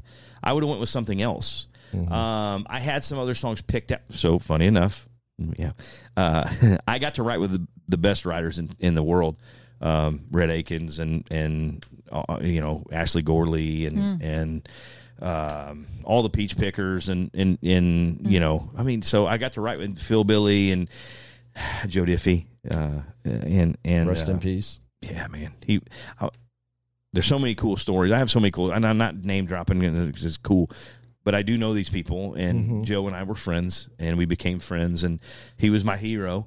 Um, and I told I told him I'd, I'd worked with him years and years in the '90s, and I was telling him when the first time I uh, we were riding together, and I said I'm going to germ on you for about give me give me a few Yeah, minutes. yeah. Just give me a few minutes. And he started laughing. so it was me and Phil Billy and Joe Diffie. Phil O'Donnell. Uh, Phil uh, is a great. He wrote a couple George's number ones and and produces Craig Morgan and stuff like that. So, so Phil Billy and I are sitting there, and Joe, I said, "Give me- give me a few minutes, Joe. I got to go just for a minute. I won't. I need." And he's like, "Oh yeah, it's fine, whatever." And uh, I told him, I said, you know, I uh, um, is it a thousand winding roads? I think was his first record, his first Home. album Oh, oh, the album. the album. Yeah, yeah, and yeah. I Sorry, said sorry. "Home" was his first single. So I said when I first when I heard it, something just snapped, and I was like, "That guy, I want to sound like that guy," Mhm. because his voice had so much like depth, mm-hmm. but he had such a, a, a just a it was smooth and it was deep and it had a high. He had this huge range, Range, like yeah. like Ronnie Milsap, right? Yeah. And I'm a huge Ronnie Milsap fan. Me so too. so I'm like, this guy, I want to sound like this guy, right? So anyway, we're I'm German on him. I'm telling him all this stuff and singing, and I, you know, I'm telling all these oh, my favorite songs. This blah blah blah, and this is why I sing this way, really. And and so when I sing and I I'll do do all my stuff, it's because of Joe Diffie, and and he and and he said, well, that's because Lefty Frizzell, and and I said, awesome, man, that's even better, you know. Yeah. So anyway, so we I, I germed on him for a minute, and then we started writing a song. We wrote a song called "I Got This." He actually recorded it too, which was cool. I was Oh, like, wow. Diffie cut one of my songs. I'm like, yeah, I'm good, man. I can I can go Done. away. I'm good. Done. And so, um, we we just uh, I, I was able to to write and and and, but it was kind of weird because there were some songs that I had to pass. Hmm. Um, that I thought every every artist has a thousand songs given to them, right? Mhm. When I was when I was writing, I was writing doing two or three songwrites a day. I was just writing my ass off trying to make this first album and make it you know me and country because I want I'm like I want to be country man. This is who Yeah, I am, and right. I don't want it to be pop. I don't want it to have that. I want it. So anyway, uh, I'm I'm I kind of had some ups and downs with with our A and I our A and R guy, uh, Jim Catino, who is a great guy. Jim's a good dude, and uh, and he's like, I, "You got to do this song." And I'm like, "I hate that song." there was a song called YOLO. Oh yeah, YOLO. Oh. And, Really? I, and at first I'm thinking, what the hell's YOLO? He's like, you only live uh. once, and I'm like, yeah, I would never say that. so I'm not I going to sing it that way But. I like Rolos. Yeah, Like, it's a song about yeah, yeah. So he, Wash it down with the yoo-hoo. absolutely. And he, he was like, I, it, but it's it's going to be a hit. You know, Phil Billy wrote it, and this. And I said, I, I don't care who wrote it. I'm not singing it. And I uh. said, it's just not me, man. Yeah. And so he he got a little mad at me for that one. Then he's like, well, you got to do this one. And I'm like, okay, I'll sing that one. I'm not singing that one though. And and uh, I was getting all these songs and stuff, and and I remember literally disc after disc after disc after disc of stacks of discs of songs from songwriters, and um, you just put them in, listen to thirty seconds, a minute. Nope. Yep. Next. Next. Next. You. Oh, that one. What's the name of that song? And I- they would write it down. So then they would go back to the publishing company and go, "Hey, can we get this song? Got it. This song. Pull this song. Pull more like this. That kind of thing." Yeah. So anyway, we're doing this, and it's weeks and weeks and weeks of this stuff, and and I had a, it- I was on a time frame. I had to have my first three songs done. Uh, I want to say by when the Grammys? February, first week of February, Uh, right? Yeah, I think so. Yeah. So so I was in a Pepsi commercial, right? We we did a Pepsi commercial um, for the Grammys. Forgot about that, but I do remember that now. Yeah, yeah. So and the song was "Holler If You're With Me," Yep. which my, Oh, which that's right. with with my my buddy Drew Davis wrote that song. Yeah. So that's Drew why- Davis. Yeah, Love that so- guy. I was just yeah yeah. So so Drew saw him on Facebook today fishing with his dad. Yeah, anyway, go ahead. Yeah, yeah. So Drew, Drew, uh, he called. He's like, "Hey, man, you know, I got some songs. I'm sending you some songs." And I'm like, "Okay." I was like, "They need one for a commercial, like a like an anthem-y kind of song." And I said, "I remember that song, Holler If You're With Me, that you wrote." And he was like, "I'll send it to you." Well, Sony didn't want me to cut it. They were like, "Oh, we can come up with a better one." I'm like, "It's it's just kind of cool, man." Yeah. So I'm gonna cut it. They're like, "Oh, whatever." you do you, right? That kind of thing. So I, I did, yeah, YOLO, and and uh, so Pepsi loved it, man. Pepsi loved it. The SEC picked it up for their their uh, the SEC tournament song. Yeah. So in all the SEC commercials, it's Oh, you know holler so if you're cool. with me and all that. And then we shot a whole music video to it without all. So one uh, part of the video, I'm singing in a microphone that looks like a Pepsi can Ah. right? And everybody's holding up Pepsi cans for the video and Yeah. cups that it say Pepsi and all that. And uh, but then the other one, it was just a microphone, and people are just like, Was this a single that Drew's band played back in the day? no, no, no, It was no. just a song he had. yeah, he had, he'd written it, and I can't remember who he wrote it with. So we cut that one. uh, I cut a song called "Ordinary Angels."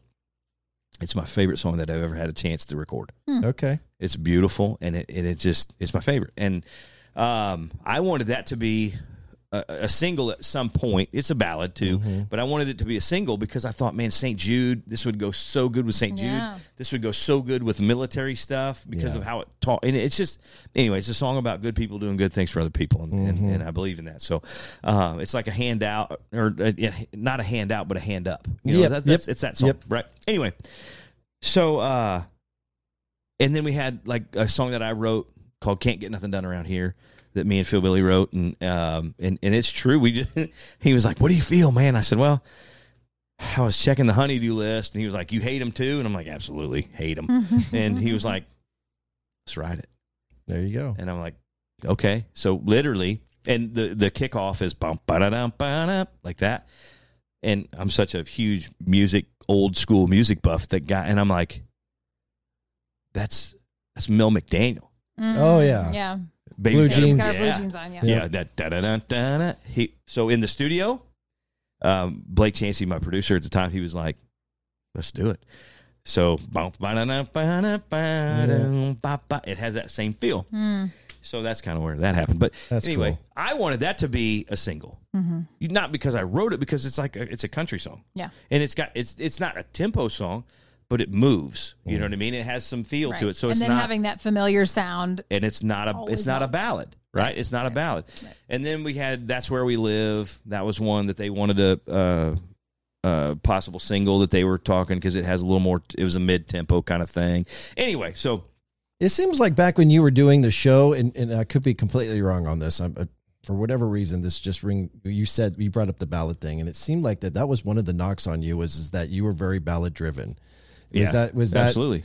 was that some of the feedback that you were getting to, to where they were kind of challenge you to do more tempo stuff? no no and and no because it was working Yeah, on the show true. That is true. it was working um i did love somebody like you uh on the show and Didn't you do Ain't Going Down too? no i did uh did. bonfire Oh, that's right. Yep, yeah. Yep. Yep. So I did bonfire, um, which my my drummer uh, when I came off the show when I put my band together, my drummer actually wrote that song. So Really? yeah, yeah, him and him and Craig, and so um, in fact, Phil Billy produces Craig Morgan's records. Craig, uh, Phil Billy said, "Hey, I got your drummer and your band leader. His guy's name's Mike Rogers," and I'm like, "Okay." He goes, "He's a good man." And he's out. He's playing bluegrass right now uh, with Doyle Lawson and Quicksilver. And I'm like, okay. He goes, but he's amazing drummer, great singer, great guitar player. And I'm like, okay. He was like, he's Craig's band leader for eight years and blah blah blah. Well, I meet Mikey, and he's the sweetest. He's a sweetheart, man. He's he's he's gold, and uh, he's amazing. He's the most he's the most talented person I've ever met in my life. He's playing with Ricky Skaggs. He's in the Kentucky Thunder now, so that's what he does. Now. Wow. Yeah, man, you got to be kind of good to play with Uh, Ricky yeah. Skaggs. For sure. Yeah, Yeah, and so uh, he plays drums when they do the country thing, and he plays guitar when they do their bluegrass stuff. So anyway, uh, Mikey comes on board with me playing drums and my band leader. Well, Craig, I see him in Vegas uh, in in April, and uh, we're doing the radio thing, the radio round thing, right? And Craig comes up, puts me in a headlock, and I've never met Craig Morgan in my life. I'm a huge fan, right? But he comes and puts me in a headlock, and I turn around and I'm like, "What the?" You know, I'm like, Yeah. "Who the Right, this?" Right? Yeah. So, and then he, he get, and I, I know, I was like, oh, Craig. And this time he had a big beard because he'd just done this um, Adirondack thing or whatever the hell he was doing then. And, and so we start talking, and he's like, man, you got Mikey working for you? I said, yes, sir. And he's like, he's the best, man. You know, and I'm like, That's yeah, cool. blah, blah, blah. So anyway, we start talking. He goes, you know, Michael wrote Bonfire. Hmm. And, uh, Anyway, so I was like, oh, I didn't know that. Wow. Anyway, yeah, it was so whatever, whatever. Pretty cool. Um, what the hell was I talking about? I See, this is I'm gonna, so I'm gonna reel you so back good. in. Got to Yeah, reel you so back good. in. So somewhere Yeah. along the way, well, and, and we're gonna take a break here in just a little bit, and then I want to get back and I want to get into some personal stuff that you and I discussed on the Yeah, phone. absolutely, absolutely. I want to do that in just a bit, but um, I want to get back to the contract because Yeah. you're basically supposed to be getting a million dollars per album. Right. How many albums did you get paid for? Um, one, because I put one out. So I guess what I'm trying to understand if Simon is this wonderful business guy and he's putting together this deal, why did he give Sony the out? Uh, How did they get an out with so this they deal? Didn't, they didn't. The only out they had was to cut me. That's my point. So that's it. So that's what happens. So you know, you get your you get your million dollar uh, advancement on the first album, Mhm. right? Mhm. So, oh hey, I'm a millionaire for 30 seconds, right? Yeah. you know, then then the taxes come out of it and all the the good stuff happens, right? Um, and then I got to pay my manager, Yeah. who gets 20 percent of everything. That's good, right? Yeah. Yeah. So Okay, so you um, got eight hundred thousand. y- y- no, no, no. So then you, you take forty percent for taxes, Right. And then you I take twenty percent. You know what I mean? that, So yeah. anyway, Being so facetious. yeah, yeah, no. Any, anyway, so it it, it just wasn't wor- it wasn't going to work as far as now Sony. So Sony puts in. I think my album cost a hundred grand Okay. to to make, and that shoot a twenty five thousand dollar video for "Power of a Love Song." Um, they couldn't do a radio tour because they couldn't afford to with me. Right. So they said the show, and for the people who don't know about radio tours in, in out there in in uh, podcast land, artists have to do radio tours to introduce their new music to radio stations, to program directors, music directors, and and the people. Um, and you have to go. There's 150. Is there 150 still? Uh, reporting Oh, I don't know. markets reporting stations. So you have to go see all these people, It's- and it's yeah, six. yeah. It's six to eight weeks before your single drops. You go and you you try to see as many of these people Tuesday through Friday. Mondays never work, um, and so so you have to go see all these people, and you have to say, "Hey, I'm Tate Stevens, and here's my new single, and I really hope you play it, and I want to play a." Uh, do some songs here for you in the studio. Oh, yeah. Or we're gonna go to your favorite bar and we're gonna play a little acoustic show. Or we'll the do- conference room. or, Or the a conference bowling room, alley, or the or a bowling alley, or Pizza Oil Hut. change place if they're the Yeah. sponsor and Yeah, they who give cares? enough You're money, just going to go do what the radio station wants to Yeah. do. That's right. Um, and sometimes you get to do full band shows for whatever Mm-hmm. thing they're doing, right? Anyway, so you go do those things, and you do like six to eight weeks before your single comes out.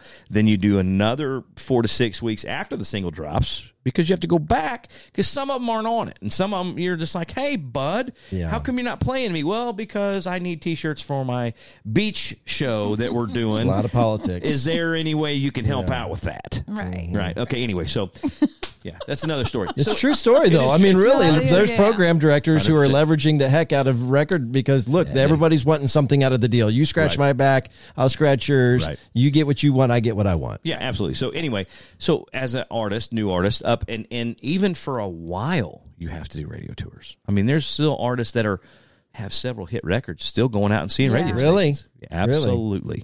Like who? Absolutely. Um, well, let's see.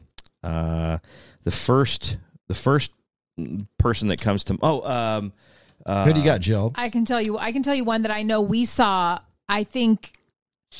I Thompson think. Square. I know they're still doing it. Really? Oh, are they? Absolutely, because we just did Noe's uh, golf tournament. Okay. I played golf and did their acoustic thing, and they were there with KFKF. No way. Absolutely.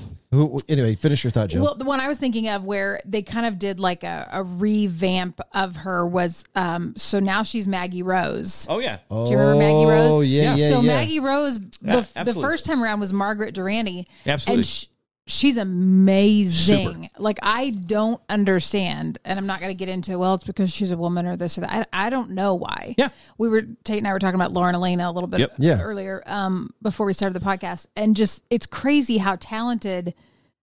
And it seems like a lot of times it is women. I'm sure it's not always, but it, how talented they can be and just what doesn't happen like not really like what happened but like what didn't happen Yeah. you know? So after I left Sony, uh, when when my time at Sony was gone, RCA was gone, I went to RPM, which that's where Maggie Yeah. was. yeah So before she was when she was Margaret Durante, Yeah. she released a few sin- like two singles, and then they changed RPM. Scott Siman, who was then my became my manager after I got out of my bad management deal with Ken Levitan, um, and I wrote him a big old fat check for about six hundred thousand dollars. That was pretty fun. That's good. Yeah, that's good. Huh? Feels good. Where's all Feels your money good. now? Yeah, yeah. Anyway, so um, um, Scott signed as an artist uh, with RPM and under the management of RPM.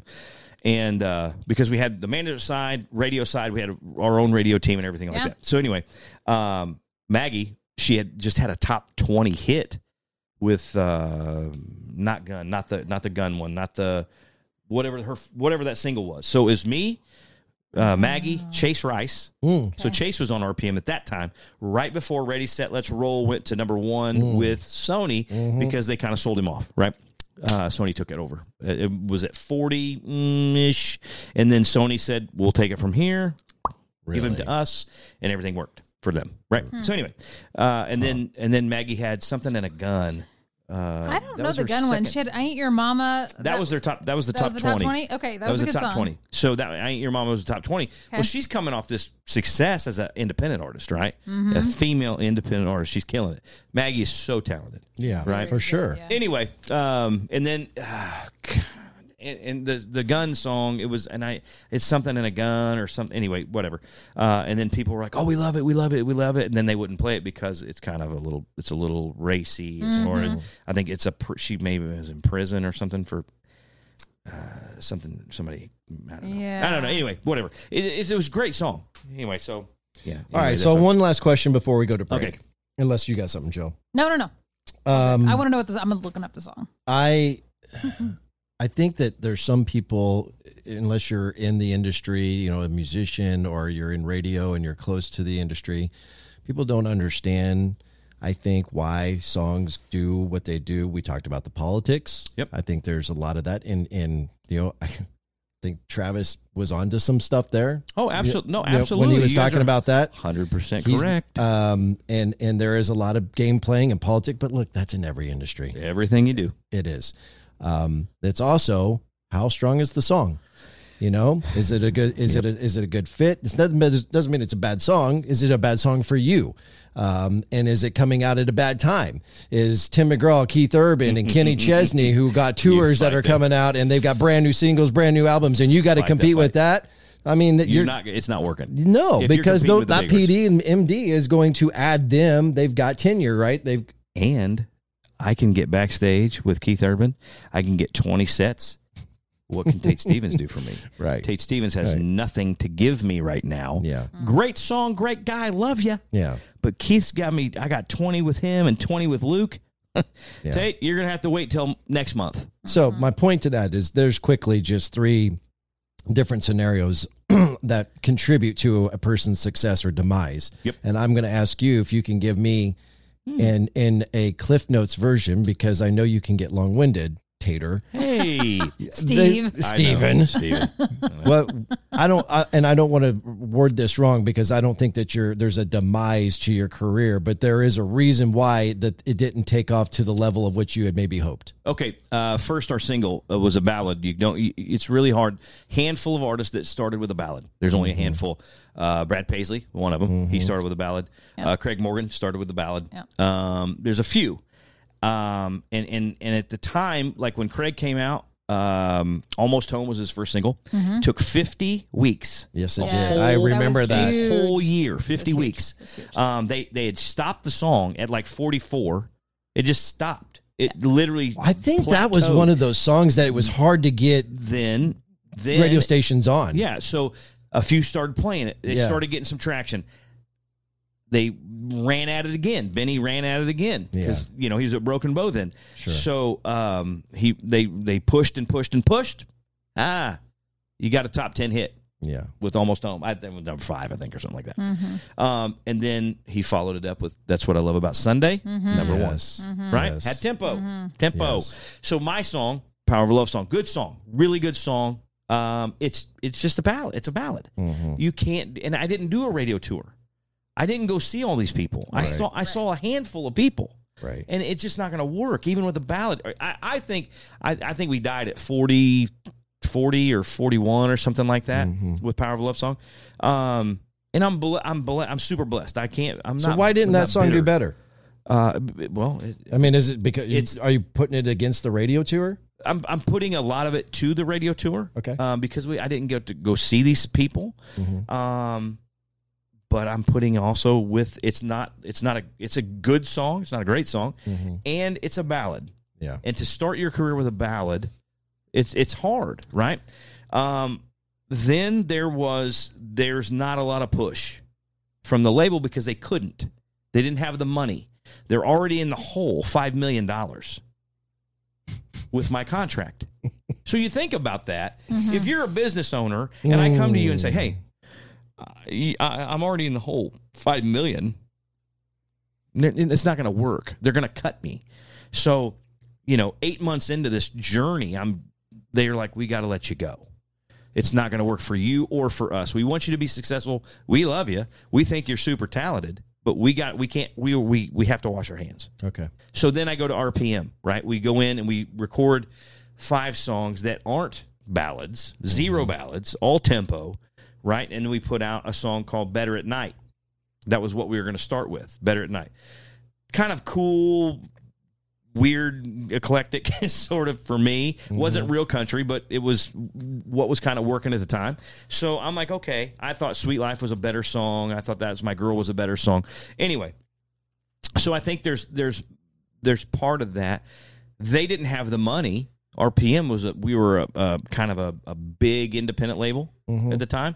They didn't have the the funds to push a big radio tour. We started doing a radio tour. People were already picking up.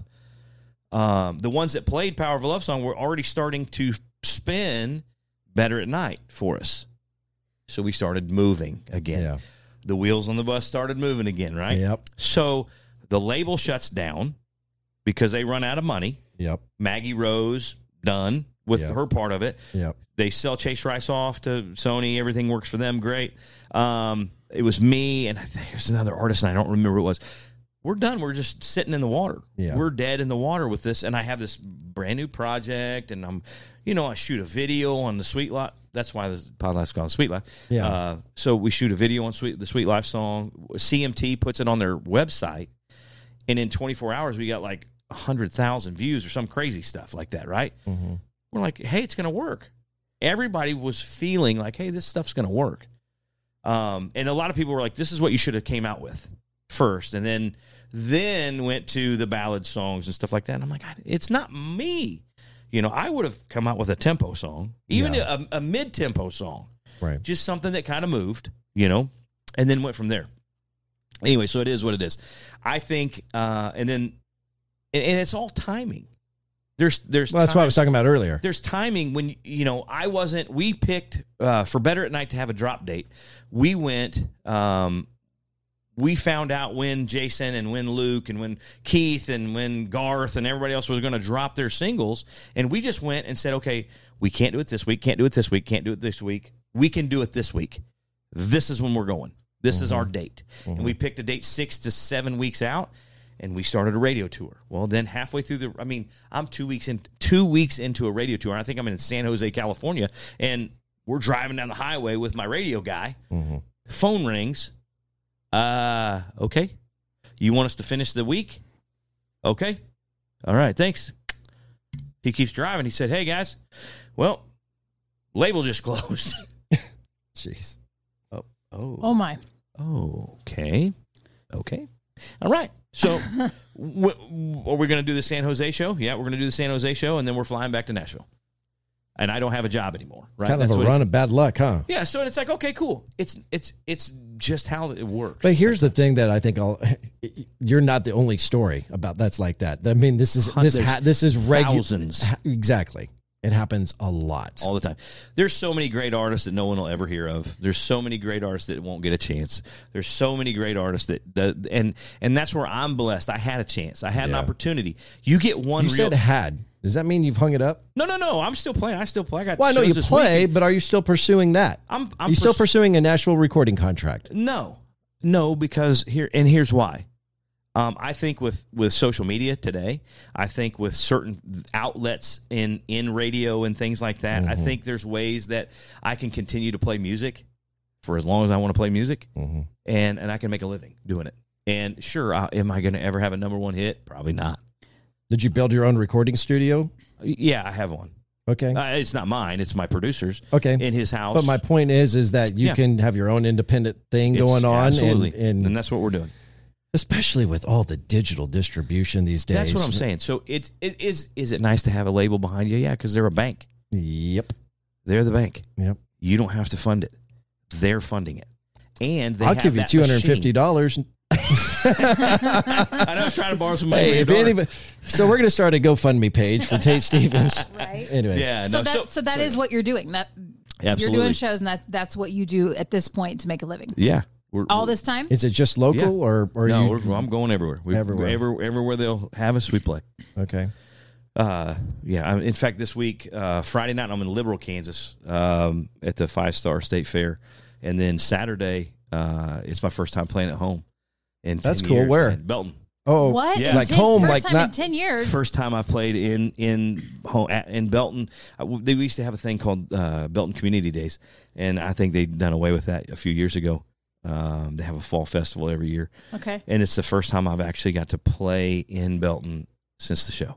That's really cool. So, So is your Saturday band crazy. is it the same band that then you got when you after X Factor, or are these all local guys? These are low. I'm using a lot of local guys. well, you're using AJ, AJ, right? yeah, 'Cause I- AJ plays guitar Mhm. for me. Um, I have uh, Lance Pollard uh, playing drums. Uh, I know Lance. I know He's a that good dude. he's Yeah. a great guy. Good He's a- dude. and no one knew he played drums. Yeah, I knew he played drums. And uh, we no none of us did. We were like, Lance plays drums. yeah, Okay, Hmm. and he's see really good. Yeah. So um, yeah, and and and so I'm, I'm using guys here in town and that I know and and Yeah. and uh, that I can trust. And here's the thing: I have such. Um, this is where this is where I get. you're my- getting emotional. no, this is where I get myself. I'm not getting emotional. This is where I get myself because I care too much. I care too much about the music. I care too much. Yeah. Music, music is me. It's it's it's what makes me me. Yeah. And and I love entertaining people and I love singing for people and I'm I'm pretty good at it. I'm, I'm, I'm you know obviously I want a, a show. Mm-hmm. Yeah, Um. And and so I just I don't know. I love doing what I do and Sure. and, I- and so I I have to put people around me who who feel the kind of same. One hundred percent. You know what I mean? You're a Because product of your environment, you know. So you got to, in order like- for it to be fun, you got to have people in your circle you enjoy being around. Absolutely, and and it's fun right now. Uh, and, and and if if this is all that it's going to be for the next Mhm. ten years, five years, twenty years, then I'm okay. Okay. You know, uh, I've played the Grand Ole Opry several times, and I've got to play some of the biggest stages. I've played in front of fifty thousand. I've played in front of five people. I've got to do so many cool things that n- uh, most people will never get to do. Um, I've shared the stage with some of my, my friends now. That I get to call friends Yeah. uh, and all that. So I've got to do so many things, and, and I'm blessed and I'm honored and all that. But I still love doing it, and I I, I I can't stop. I'll play every VFW hall in the country. if have I want to go to that show. You know what I mean? So anyway, All right, so here's what we're going to do. When we come back, I want to uh, talk to you a little bit about what we talked about on the phone, which Absolutely. actually I was not expecting us to have that conversation, but we had a very raw conversation about some things that we had in common, and uh, you said that you would be open to discussing it on the podcast. So when we come back, we'll do that. You brought your guitar. We might even have you play a song, one of your new ones or something that you're pushing. Love to do that with Tate Stevens along with Jillian Gregg on the Papa Ron podcast. The Papa Ron Podcast is brought to you by Domare Solutions. Domare Solutions, offering affordable chemical and PPE solutions for any industry automotive, industrial, manufacturing, concrete, and asphalt construction. Also offering kitchen cleaners, corrosion control, and specialty coatings, detergents, cleaners and degreasers, laundry care, floor care, odor control, personal hygiene, and much more. Do more with Domare. Inquire with any of your needs at domaresolutions.com. That's D O M A R E solutions.com. Now, back to the Papa Ron podcast. Here's Ronnie Phillips.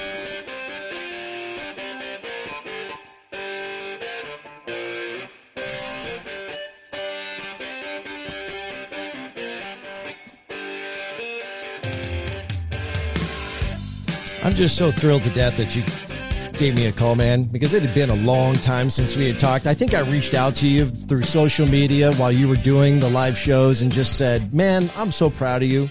Because we all of us were. Kansas City was just so damn proud. I know I remember having internal conversations with Jill in the morning show at Q104 and just rah rah rah go take, you know, just being so proud and and um and I'll never forget the first time I met you, or at least what I recall, when you were with the Outlaw Junkies for a short time, and we were doing. Remember when we did a show? I can't remember the guy's name who did, uh, and I'm talking to Jill now. The guy who owned the Peanut out there in Overland Park, or Yeah. Shawnee. It's Shawnee. Um, What was that Ta- guy's name? uh, Chuck. Chuck. Chuck. Chuck Taylor. Yeah. Yes, and we did we did something out there in the parking lot, and I remember Yep. being on stage interviewing you, or not interviewing you, but introducing you, Mm-hmm. and I think that was the first time I met Tate Stevens. yeah, yeah, I remember those shows. Uh, it was either the Di Mario show or the Tracy Lawrence Tracy show. Lawrence, Tracy yeah. Lawrence is think- exactly what it was. I was. think it Yeah. was Tracy Lawrence. Yeah. We, we played we played the I, I've known Chuck for a long time. Have you really? Wow, yeah. I played. He used to own some Sonics. Yeah. and he owned Yeah. a Sonic and Raymore. When I was in the Dixie Cadillacs, he had us come play at the Sonic and Raymore. They had an Oh. empty field, and we played Right. next to him and stuff like that. What's that guy Yeah. doing now? Uh, I don't know. I saw him in South Carolina. I was doing a radio thing. One of the radio things I got to do in South Carolina, and it was on a boat. It was on this big old yacht thing on the lake, and we're up there doing this acoustic thing, and this guy's staring at me in the back. And Chuck's a big guy, Yeah. Yep. and he's staring at me, and I'm like, God, I know that guy. and then he just starts smiling, and I was like, "What are you?" He's from South Carolina. Yeah. went to South Carolina, the whole thing, right? Yep. And then it, and I was, and I'm like, "Holy crap!" I haven't seen him. That I- was ten years ago. So. I think the last time I saw him, I don't know if the. So I, I love to gamble. I love um, uh, not only sports betting, but I also like to play Texas Hold'em. Oh, yeah. And if I remember correctly, Chuck has got his own little gambling gambling problem, and and he I saw I was watching the World Series of Poker on ESPN or whichever it is, and there was a shot of him in the World Series of Poker. Now he didn't make it to the final table or anything, but Right, he but he was there. He Right, was like- there, and he was in. And I was like, "Holy, I know that guy." Anyway, That's, that's cool. that doesn't surprise me. Anyway, back with Tate Stevens and Jillian. Thank you for being here too. I love Yeah, you to thank you. death, and I, re- um, I remember we three, right? Yeah. Yeah, we that. three. Yeah. We did the uh, Pleasant Hill Opry together. We did. Yeah, we did. So I just saw. I I'm just saw completely Tate- out on this one. I have no idea what you're talking about. Please, I don't remember that. I don't remember that that we did that together. I just saw Tate back in what was it? You did an event for Mark Alford Yeah. at uh, Oh Big- Big yes, we Iron. got to Yeah. talk about this. Yeah, I saw this on social media. Go ahead. So, uh, is that right? Big Iron Town. Big right? Iron Town, Yeah, yeah. yeah, yeah. In in Pleasant Hill, beautiful place. And Mark Alford was having a, an event there, and and Tate was playing, and and so I go out, and when it was over, I was like, uh, so when when Tate won X Factor, Mhm. and then did like Yallapalooza the next year for Yes. Q104, right? Starlight. That was when I was I was pregnant. Okay, with my youngest, with Everly. Okay, So that's right. I didn't go to that Yallapalooza show. Um, and so I didn't have a picture with Tate like that I that I knew of. And I was I was really like going, maybe maybe I maybe I just never met him. Because I I know, I know, I know, I know, I know, I know. So I'm at Big Iron Town okay. um just like a couple months ago, I don't know, a couple months ago, three months ago, four months ago. And I wait till the end, and Tate's talking. And if you've noticed, he likes to talk. And so I waited a very Yes. long time to go make an absolute fool of myself because I go up and I go, I don't even know that you would remember me. I, I, I don't think we've ever met. But um, I said, "It's Jillian and, and, and Mark Alford's like, oh, yeah, yeah. And he's like, and Tate's like, I've known you for a long time. I- I've met you lots of times. Uh, like we pl- and then he starts listing off these things like we did this and and when you sang with your sisters with the we three, the trio, and we did the Pleasant Hill, the Big Creek Up, and I was like, Oh my god. because it's the worst. And you've you've had it happen right where you say Actually, Jill, I have it. No, No. no, you're on your own. Oh, I'm joking. I'm joking. somebody course. introduces you to something Yeah. and you say, Yeah. I don't say this Oh, anymore. sure. You say, nice to meet you, Yeah. right? You would say, it's nice to see you. Uh, yeah. Because if you say nice to see you, you're not letting on that this could be the first time you've met them. Or you forgot. or you forgot that, but that covers you either way. It's that's nice to see you. Okay. Maybe it's the first time, but no, I just go all out. I'm like, I don't think I. I just want to get a picture. You sounded Oh my great, gosh. And I and and I don't think we've ever met. I don't know how we didn't meet all these years. And he's like, he just totally calls me out, and I was like, Oh and not my. rudely by by any means, not Yeah. rudely, just Yeah. like, no, there was this and that, and outlaw junkies and this, and Yeah. I was like, um, can I get a Did picture those anyway? did the memories start coming back though when he started mentioning that stuff? You know, you said I- you did. Men- you don't remember the we three. I I don't remember the Opry thing, but that probably was because I was so nervous myself. Gotcha. Because I was singing and and I'm not a great singer, and so I Shut was up. very she's nervous about she's that. actually pretty good. I've seen her perform. well, so is Tate, but I don't I don't remember that. But I I did not ever connect, obviously, Uh. that that it was Tate that was. I mean, we saw the Outlaw Junkies how Uh, many times oh, over the years. I don't know how I didn't connect that. I just didn't. Wow. I don't know. Pregnancy brain. Can I blame it on that? Sure. I was pregnant for during it. the X Factor thing. Good. So yeah, Go for let's it. go with that. Go for it. So hey, I'm sorry. one thing Sorry. I've been, I want to get into what I said, Yeah. what I teased Yep, about yep, the phone call. So we're going to do that here in just a second. But I also have to tell you that I told this friend of mine who has been a friend of mine since I was like yay tall from my hometown of Marysville. She now lives in Emporia. Um, her name uh, is Jill Newland. And when her Jill Butler was originally her first, her maiden name. Anyway, during the time that he was going, she was pregnant Okay. and they were having their very first boy and they were like who do we who do we and i think i was posting about tate and it was excited and Mm-hmm. going yeah go tate and and because of me promoting and and lifting up tate what Right. he was doing the x factor Right. She became more aware of what was going on in the x factor and named her son tate after tate stevens Oh my goodness. yes That's cool. so when she saw the promo on social media, she says, "You got to tell him the story that I named my son after him," That's nice. which That's I thought nice. was pretty cool, and, And, she now, loved now- him. and now you call her back and say his real name's Steve. Yeah, your son's Right. name is a fake. Yeah, it's a, a- phony. Phony. It's all made up yet. It's all big facade, man. It's a big Right. facade. All right, so where I want to go next is going to be a little bit raw. We're going to get below the surface a little bit, and um, for those who have been following this podcast for a little while, you know that the reason I started this podcast wasn't just to you know get back into this radio feel and game again.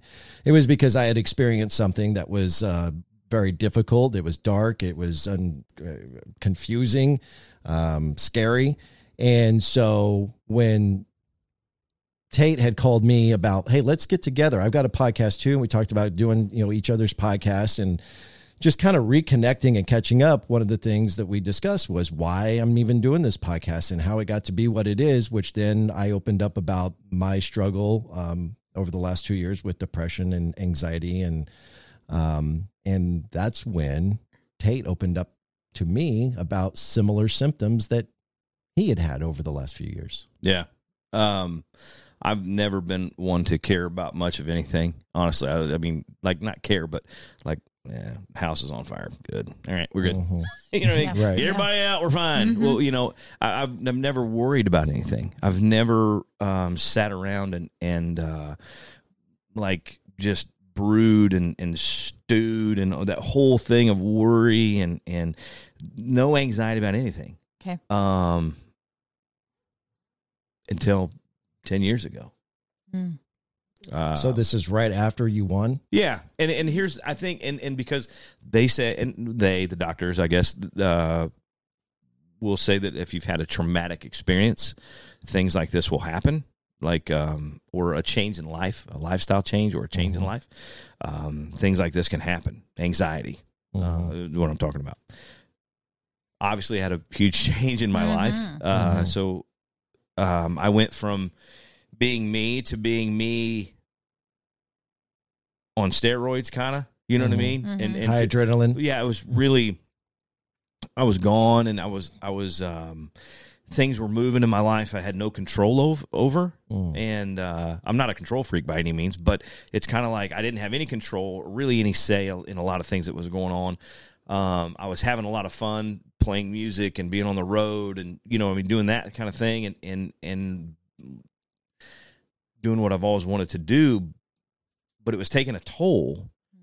Like I said before, you know, getting off an airplane and 50 people standing there in a in a place you've never been, and they're like, "Hey, can we get your autograph? Can you sign this? Can you do this? Can you do this?" Mm-hmm. I'm like, well, "That's weird. Okay, yeah, whatever." Mm-hmm. And mm-hmm. so those kind of things, and and then the stress.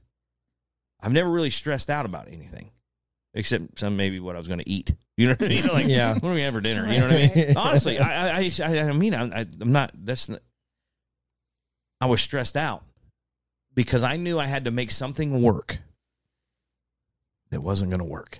Mm. Does that make sense? Yep. And a lot of people relying on On me, I had you. I had a band. I had Yeah. I had, uh, you know, I had people. I had uh, agent or not agents, but uh, uh, managers and and business managers and all these people that counted on me to make money. Was there any stress from the standpoint of now that you've won this show and now you're going to have to live up to a standard, a, a- an excellence of, you know, Absolutely. amongst the people who voted for you on the show or people across the country that loved country music and, and you're feeling like you're seeing like, oh, sh- this isn't working. And I've Yeah. got to, f- Hundred percent, absolutely. That's the truth. Now I am me. I cannot be anything but me. Right. Um, but I'm a different me. What does that mean? Uh, because I do worry. I do stress. I do. I have anxiety about things. I didn't know I did. Yeah. You're saying a different me today as opposed to yeah, then. yeah, ten Okay. years ago. Gotcha. Um, I, I didn't know. I didn't know. I, I was working my ass off, and just like all other artists have to, you you you're out there struggling, and you're you're trying to do something that's really not. It, it, it doesn't happen, right? Right? It's mm-hmm. it's very few and far between that it really happens and mm-hmm. works, right? Mm-hmm. Of all, think about all the millions of artists out there, and there's only a handful that really kind of make it, right? To- Yeah. To to Yeah, that level, the Keith sure. Urban, Jason Aldean's, it's Yeah. only, there's only a handful. So I'm out there trying to do this, trying to make this thing work, not only for me, but for everybody in my band and crew, Mm-hmm. my family. You bet. You know, I wanted, uh, you know, I had a vision of what I wanted to do after this show. I didn't know I was going to win. I didn't think I was going to win. I didn't think I was going to win that show until the two weeks before the finale. I'm in the top four, and I'm like, God dang. Mm. Look here, fatty, you might win this thing. you know what I mean? Right. And and, Yeah. and um, that's uh, that's so. Fast forward, I'm, I have a band, I have a crew. I'm I'm leasing buses, and you know we have all this gear and all this shit, and it's like, wow. I didn't. I wasn't. I didn't feel stressed out. I didn't. Mm. I was just like, yeah, we're running 100 miles an hour trying to make this thing work, and I'm fighting. It's me against the world, right? That's mm-hmm. my mentality. I have to make this work for my family, for me, my career, my future, Yeah. all that, all the stuff, right? Um, I didn't know that it was taking that big of a toll on me until I, I started having chest pains, and we all heard the if you're going to have a heart attack, can't breathe, tightness in your chest, arms numb, you Mm-hmm. Yeah. know what I mean, and all these kind of weird things start happening to me Yep. my arms never went numb. So I didn't, I was like, nah.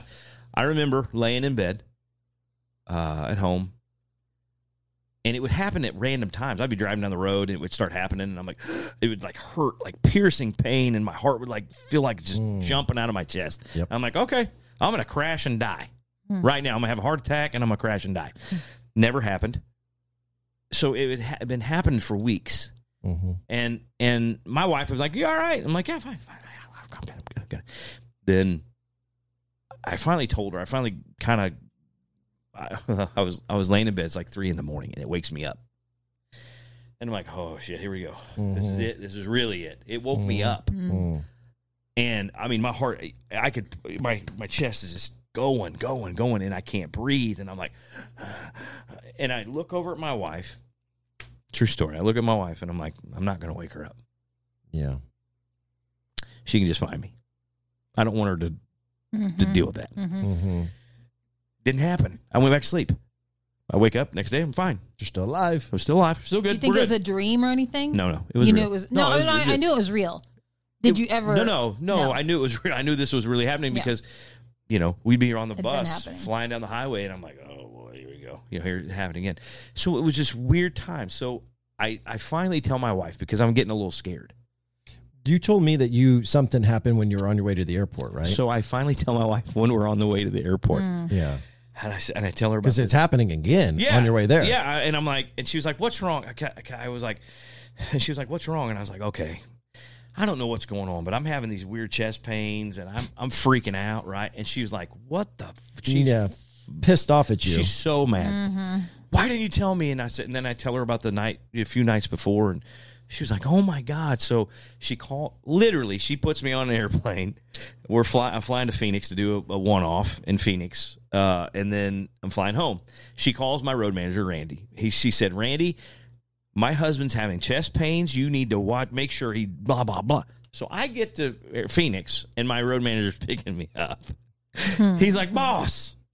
what are you doing to me? And I'm like, no, it's all good. We're good, man. And so he's like, no, no. When when when when your wife calls and says you're not good, we're not good. That's not cool. yeah. And so anyway, we do the show. Everything's great. I fly home, and she was like, I can't believe you have you've kept this from me and this and that. And I was like, I didn't want you to worry. How long did you keep it from her? Oh, weeks. weeks and weeks. Okay. months. So like six months. No, probably probably probably two or three months. Okay. And where was this in the process of this is like this is like mm. after the show after yeah, it's after won. the show. It was probably mm, 2014, 15, right in there. So you're a couple years after So I'm the a couple show. years after because now, I mean, it's kind of it's probably 14, so it's like two years after. Yeah. And then this is kind of where RPM shuts down. This is kind of where the wheels on the bus start kind of falling off a little bit, Get right? it? Totally get it. So I I'm home and, and she was like, I can't believe you kept this. And I was like, I'm sorry, I shouldn't. Blah, blah, blah. And she was like, When does it happen? And I'm like, "Oh, It's happening right now. Mm. So we go from we're we're coming into the triangle, the Grandview Triangle, right? Mhm. And headed home. And I said, Well, it's happening right now. She was like, Whoop, 470 all the way to Lisa, uh, St. Luke's. Yep. Mm-hmm. She was like, and she walk. We walk in. I said, I'm fine. She, we walk in. She's like, my husband's having chest pains, Mm. and he can't breathe. And the lady was like, bam, throws me down on the gurney. They slam me through the doors, rip off my shirt. Wow. No, literally, the lady was like, right this was. There wasn't very many people in the waiting room or anything for the emergency room. They literally hooked me up to all these electrodes, and I'm just laying there like, I'm fine, honey, I am fine. Mm-hmm. She's like, no, you're not. This is happening for so long, and yeah, yeah but she was so she's so mad. Sure. She's so mad. And I guess I would have been too. But anyway, so the doctor comes in after probably 20 minutes. Their EKG's going, all the little graphs are going. He was like, okay, sir, what's been happening? I told him. He's like, okay. When does it happen? I said, it's happening right now. Mm. And he looks at all my stuff and he was like, Nothing's moving on the monitor, right? you're good. Yeah. And I and I looked at my wife. Excuse me, and I said, I told you, I'm good. Mm-hmm. And he said, No, you're not good, man. Your heart's fine. Yeah. You're not having a heart attack. I think you're having an anxiety attack. You need to go see a doctor about this. Mm-hmm. I'm like, yeah, good luck. Not happening. When he said a doctor, was he re- like a, a Like somebody, psychiatrist? no, or, I don't, I don't know. or like I mean, a medical doctor. Maybe a medical. do- Somebody. I who guess can- a psychiatrist is a Yeah, medical doctor, but but, maybe I, I don't know. So he's like, you need to go see somebody other than me. I can't. I'm a cardiologist. I can't help you. Right. Right. gotcha. With your problems. And I'm like, he goes, lose weight. Right. That's all I'm going to tell you. Right. Lay off the biscuits and gravy. Yeah. I'm just saying. Look, fatty, stop, stop, back, push yourself away from the table. Uh, anyway, so I'm, Oh I'm like, um, I'm like, all right. So my wife, uh, she she sets all these things up, and I go talk to some people, and and I find out that anxiety and depression are hand in hand. They're one and almost one and the same. Yep. Um, I didn't know. I, I and I kind of, I kind of thought that I was not depressed, but I kind of thought that the depression part of it I understood Mm-hmm. because of the bad things that had kind of went on in the last Mhm. few years. You know, at, at that time, uh, I had, I, I've had a great life, and, and I, I have. At the end of the day, do I have anything to be depressed about? No, not really. But at that time, I was I was fighting this feeling of failure, Boy, can I relate? and and it sucks. Yeah. Um, it, it and and today it, it it bothers me today even, you know, um, because when I when I talk about certain things, I'm like, yeah, well, shit, that didn't work. Mhm. you know what I mean? And Yeah. I'm like, mm, you know, Yeah. and then so anyway, back to the the part of he and so I go see this guy and he's like, it's one and the same. Mm-hmm. If you're depressed, you're usually anxious about it, or the anxiety takes over. My daughter, my daughter fights the same thing. Mm. Um, and the doctor said the same, same thing about her. When she's depressed, she's anxious and she has these anxiety attacks. And when she's anxiety, she has the anxiety, then she gets depressed about it. Right. So it's just it just a a, a, a constant cycle. Yeah. Mhm. And um, and I got it. You know, I'm like, okay, that's what I'm that's what I'm going through. It has to be Mm-hmm. because of it's a life change. I've had these major events in my life, Sure. and then I've had these high of highs. Right. Yep. To me, playing the Grand Ole Opry, there's nothing better. Mhm. As a country artist, to me, standing Right. in the circle, and I've done it several times, and it's amazing every time. And so that part of it is perfect. And then the lows of, you know, you're you're um, you're looking at yourself in the mirror, kind of Like you let people down. yeah, like like man, all those millions of people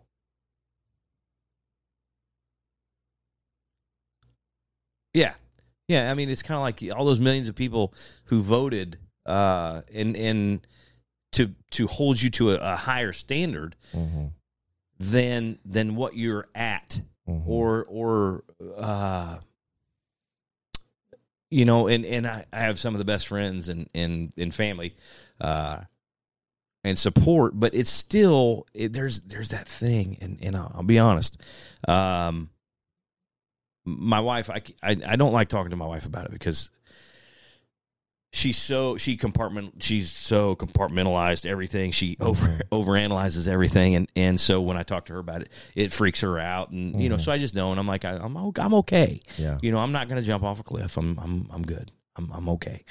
Um I have my days that I you know it's like she's like you're so quick tempered right now you know things set you off that never would have that's not the that's not she's like even the kids will say things Mhm. like dad dad's kind of pissed off a little bit all the time you know Yeah. and and he you know dad'll snap quick you know i've always had a little bit of a temper of kind of you know but um it's never I'm, It got worse. it's a lot worse apparently and i i didn't see it and i haven't i, I see it now i see it now a little bit and and i'm i'm working on it here's the thing i don't like taking medicine i don't Yeah. like taking medication and I know there's medications for what I have, and I know there's medications that probably help me.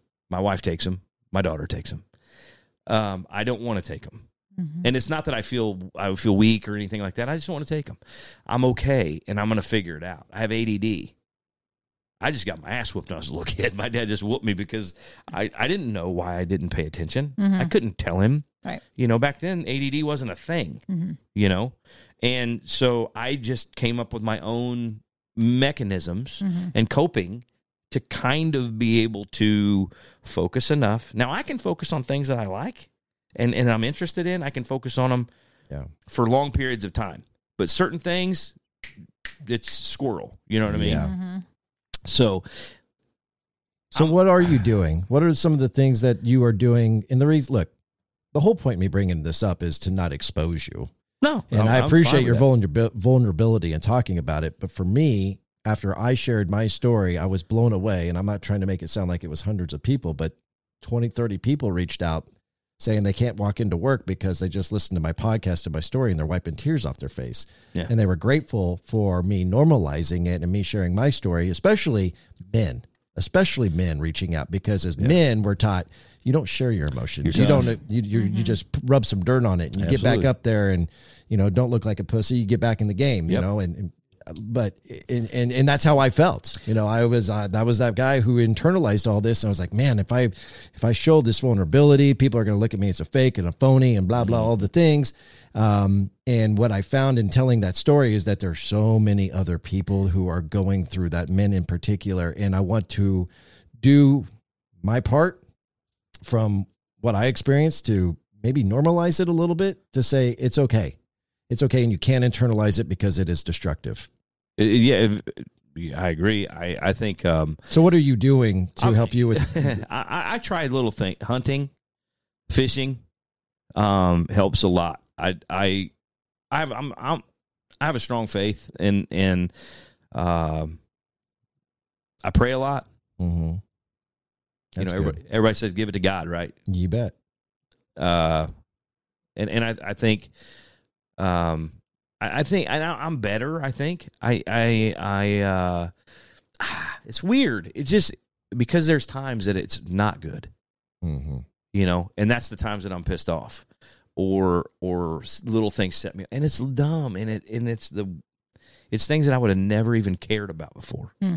i worry about things and it freaks me out i I, 'cause I don't worry about things you know i mean Yeah. i know in my head that that's not me Mhm. i'm not the worrier Mhm. my wife was she's that's and now she takes i call them crazy pills she takes her little pills and she's okay Okay. Yeah.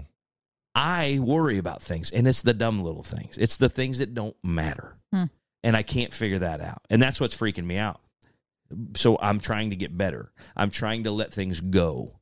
You know, um, I, and and and I think it's here. I'm I, I'm a emotional person. I cry at movies. I cry at commercials. I'm just that guy, and I don't care. You know. I'm, I'm fine with it. Good. And I I I grew up in a loving home, and and uh, you know we we raise our children in a we raised our kids in a loving home. They're all out of the house now, so it's just my wife and I, and she tries to get me out all the time. But uh, you know, so it's kind of like it's okay. It's okay to cry if you're a man. It's okay, you know. And if you feel bad about it, you shouldn't. You know, it's okay. Yep. It's okay. We it's okay for me. And I'm I'm not, you know, I'm not the most manly man on the planet, but I'm pretty close, you know. Uh I, I'm as rough and tough as anybody, I Mhm. think. And and it's okay to cry, man. And it's okay to talk to people.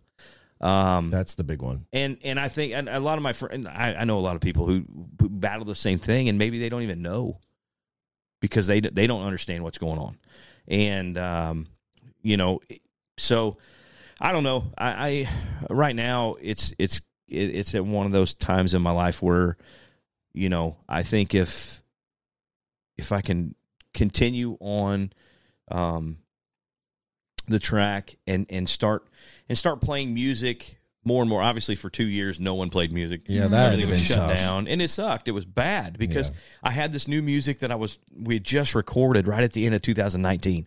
And I was so excited, man. I, we had a, I mean, I had a plan. Like we had people in place. Like we were, we were getting ready to kind of launch this thing again. And I was so excited because this music is good. It's the best I've I have. It's the Mhm. best stuff I've recorded. That's I didn't write a damn thing of it, and it's okay because I'm like, Sure. I'll It's let the people. good. I will let the people do what they do. You know, Right. uh, why why should I try to write a great song when when all the great songwriters are right there on that one street? Mhm. You know what I mean? And that's a thing. Ask Jason Aldean. Yeah. He'll tell you. Yeah. Yeah. Um, but I, I, I've been fortunate to to get some really good stuff, and so 2019 shut down. Uh, my son played college football at Missouri Western, offensive lineman. He had all 32 teams come look at him. Oh wow. He's a stud. He is a freaking stud.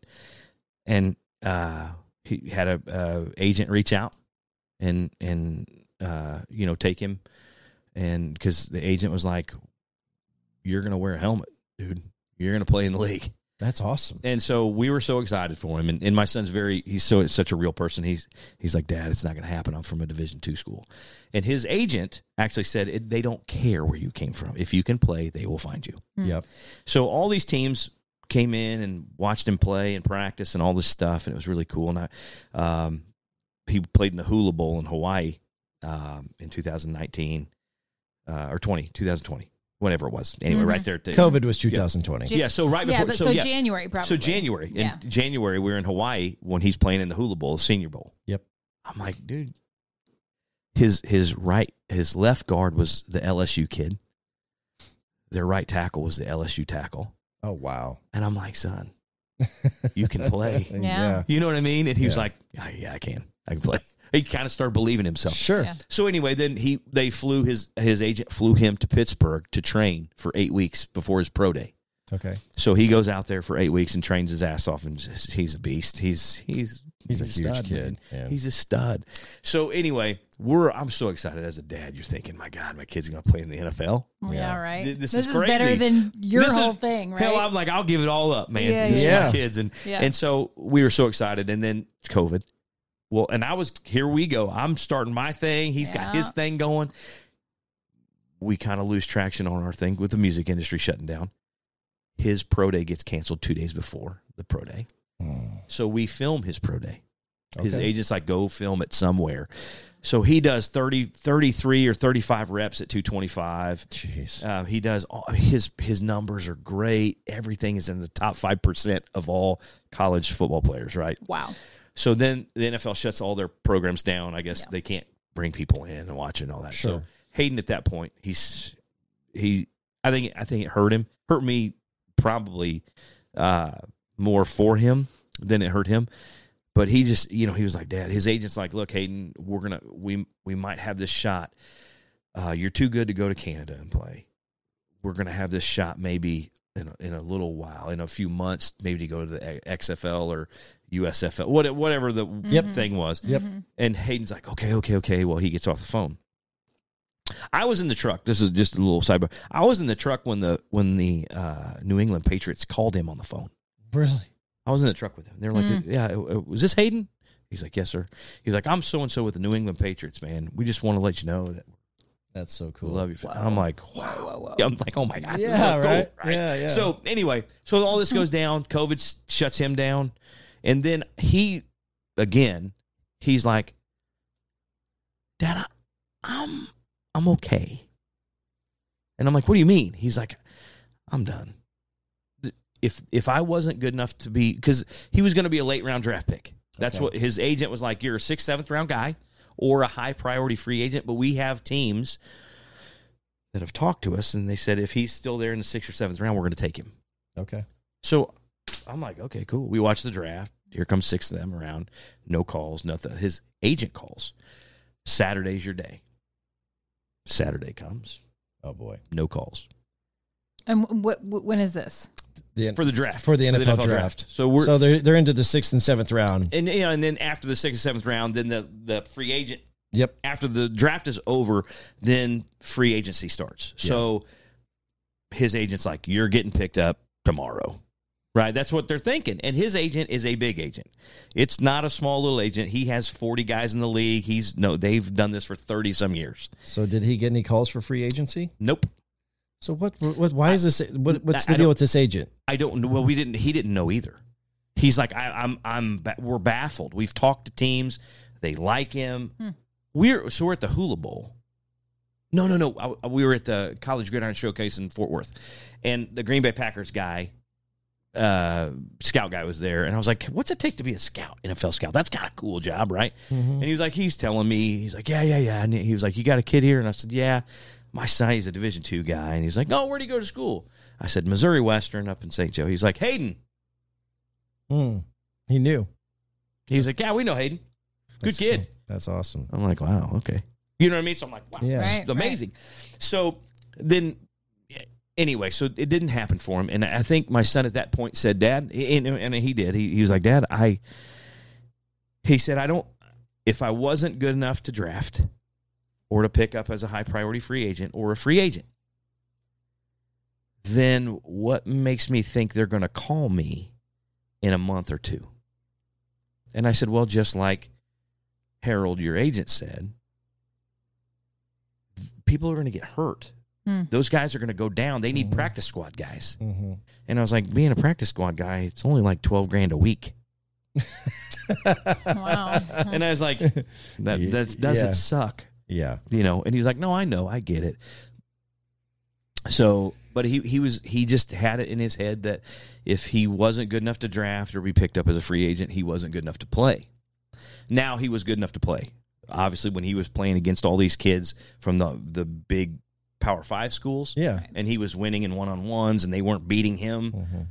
he was like no i know i can play at this level you know but then again in his mind Right. He's like, I'm okay that I didn't make it. It's okay. I had a great college career. I'm all American. I did all this cool stuff. Yeah. Four year all conference player. You know, I'm on the the their all decade team at Missouri Western. All this Yeah. stuff. You know, all this cool stuff happened. He had a great career. And Sure. he's he's done. I need to move on with my life. Okay. Were you okay with it? No. So does Not this at all. get this gets does So this, come is all- back to the whole abso- mental health stuff? Absolutely. Okay. Absolutely. For me, because I'm thinking, no, no, no, no, no. No, no, no, no, son. You can play. Yeah. You can play. Right? I'm Mhm. dad now. Yeah. I'm like, no, you can play. And he's like, no, dad, stop. I'm good. So then I was like, okay. So I had to back up. I really did. It was Mhm. it was tough. And I, I don't tell him he I, you know he'll he'll listen to this and go, you're such an idiot. But uh, but um, I didn't. You know, it was tough for me because I saw this kid who worked his ass off for everything that he got. Yep. Um, coming, you know, and and and he did such a good job and all this stuff and To get this close. and he got that close and then it didn't happen so um and then and then 2020 everything shut down for everybody you know uh and and so many baby acts just went away because they couldn't they couldn't afford to stay and wait two years or Yeah. a year or whatever so they folded shop and went back to work you know Yep. and and um, you know it sucks for them too. And and like so, you know, it's not cry me a river. I'm not. That, Uh, that's no, not I what I'm get it. saying. But I get it. But it's just like it, it just sucked, and and it, and it continues. It's like there's another failure, right? Mm-hmm. Right. There's another failure. Right. Is, is it my fault? No, I didn't Right. have control of COVID. I didn't have control of the industry shutting down and Right. people losing a ton of money and all that stuff. I didn't have any control of that. But it's another failure. Yeah. It's another opportunity that was there and now it's gone. Mm-hmm. It's another opportunity for me just to look at myself and go, well, now what are you going to do? Now we're f- three years in, you know, now we're 2022. We're starting to play more. You know, we're starting to book shows and things are happening. I'm having a great time doing it again. And and so that's I think it's helping. Good. I don't know. But you know, we'll see, man. I, and like I said, I, I I do pray a lot. I pray about it, and um, we'll see. I mean, um, I'll just say this. Um, first of all, again, thank you for sharing that and your vulnerability because that's hard to do. And even me, like I've said it, I don't know how many times on this podcast, not just this episode, but just all of them. And I still cringe inside, like, oh God, I'm saying this. Oh, I don't really want to say this. Um, but it's therapy for me. It's challenging me, you know, to say it's okay. It's okay to talk about it. It's mm-hmm. okay because when I do it, then it gives people that courage to say, look, something ain't right. Something isn't right inside. And if if Tate and Ronnie can talk about it, then maybe I should find my person to talk to about it too. But Yeah. what I was getting ready to, you know, the point I wanted to make to, with this was is obviously the the internalizing part is key. It is the biggest thing. It was the biggest detriment to my issue, uh, being as destructive as it was. But um, the other component to this was, um, gosh dang it! Now I just lost my train of thought. Crap. Um, so there's the internalizing part, and then um, I can't believe I can't remember what I was getting ready to say. I had somewhere I was going with this. Bail me out real quick. Bail me out. It'll come back to me. Well, I wanted I wanted to ask you a question about what you were you were kind of I didn't want to interrupt you. So when you were talking about realizing what you're feeling, are you realizing it in the moment? Like, do you know when it's happening? Like when you're when you're mad and you're like, "Where did that come from?" Or your wife's like, "Where did that come from?" Do you know it's happening? no. So it's after. Yeah, then then I realize well, why did I get mad? Mm-hmm. You know, then I'll, I'll think she, she, my wife, my wife's. Uh, look, she's a saint. I'm not gonna mm-hmm. lie. Mm-hmm. Everybody says that about their wives and their spouses. Yeah. Oh, they're so Yeah, good. yeah. My wife is really good. I outkick my coverage for sure. But here's the thing: uh, my wife is is my best friend. Yeah. I can tell her anything, but I can't tell her some things. Yeah. And this is one of those things that I couldn't tell her, and and it's hard for me to even talk to her now about it because I think she, she then she's gonna feel bad for mm-hmm. me, and I don't want that. I don't want people to feel bad for me. Right. You know what I mean? I don't need that. I don't need you to feel bad for me. You know?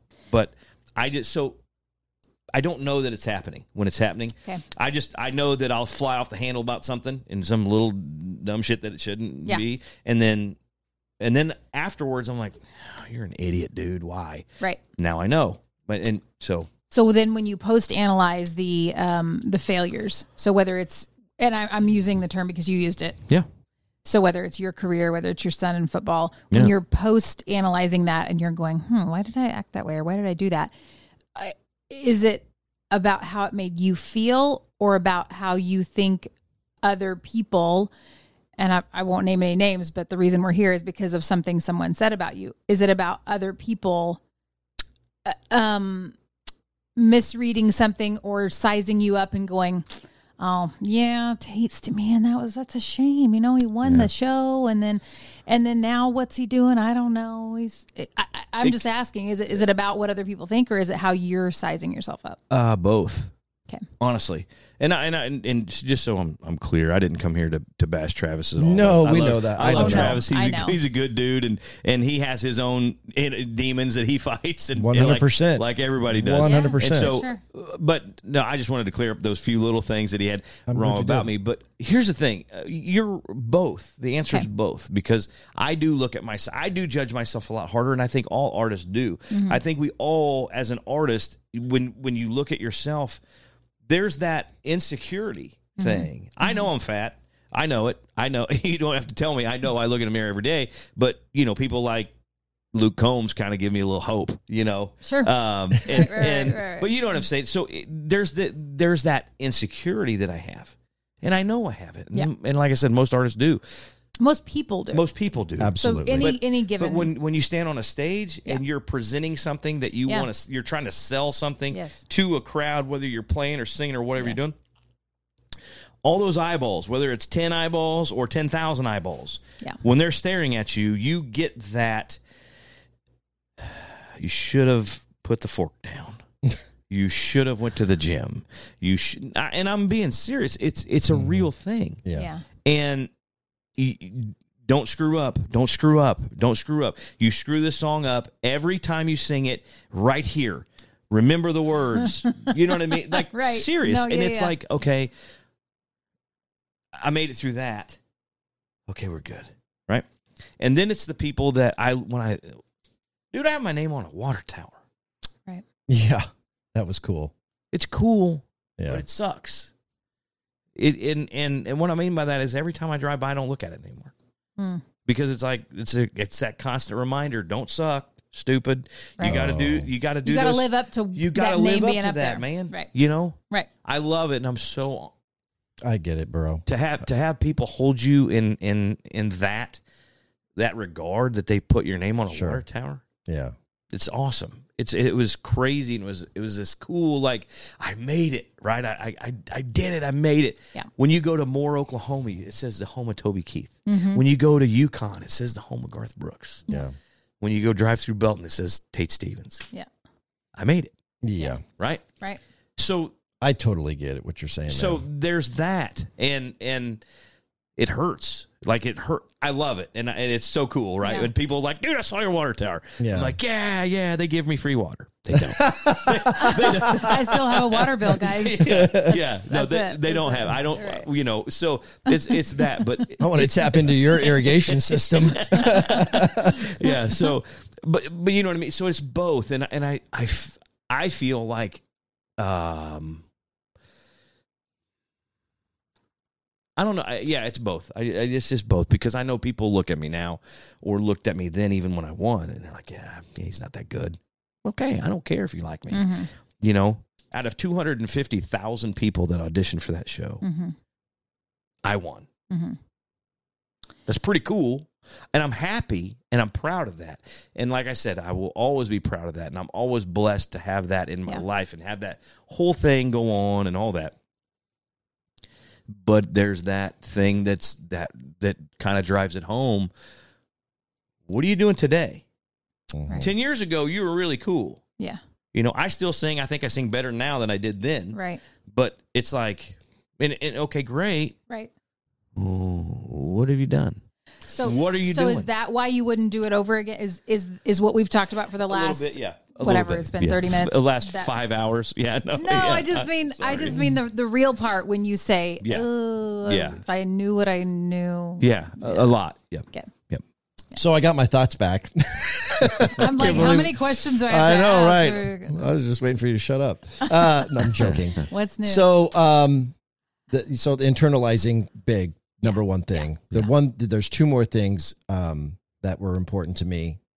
When I left radio and started doing this kind of entrepreneurial spirit, I was really down the road, forward thinking, making goals, having goals, uh, you know, being a control freak, white knuckling. And when I couldn't control anything anymore, and especially what, what I was internalizing and all the emotions, Yeah. that's when I was like, Jesus, take the wheel. Yeah. Um, so I stopped li- worrying about what I what's going on tomorrow, what's going on in you know three months from now. What can I control today? Right. And what can I do to make myself 1% better today than I was yesterday? And that's what has kind of helped me. Yeah.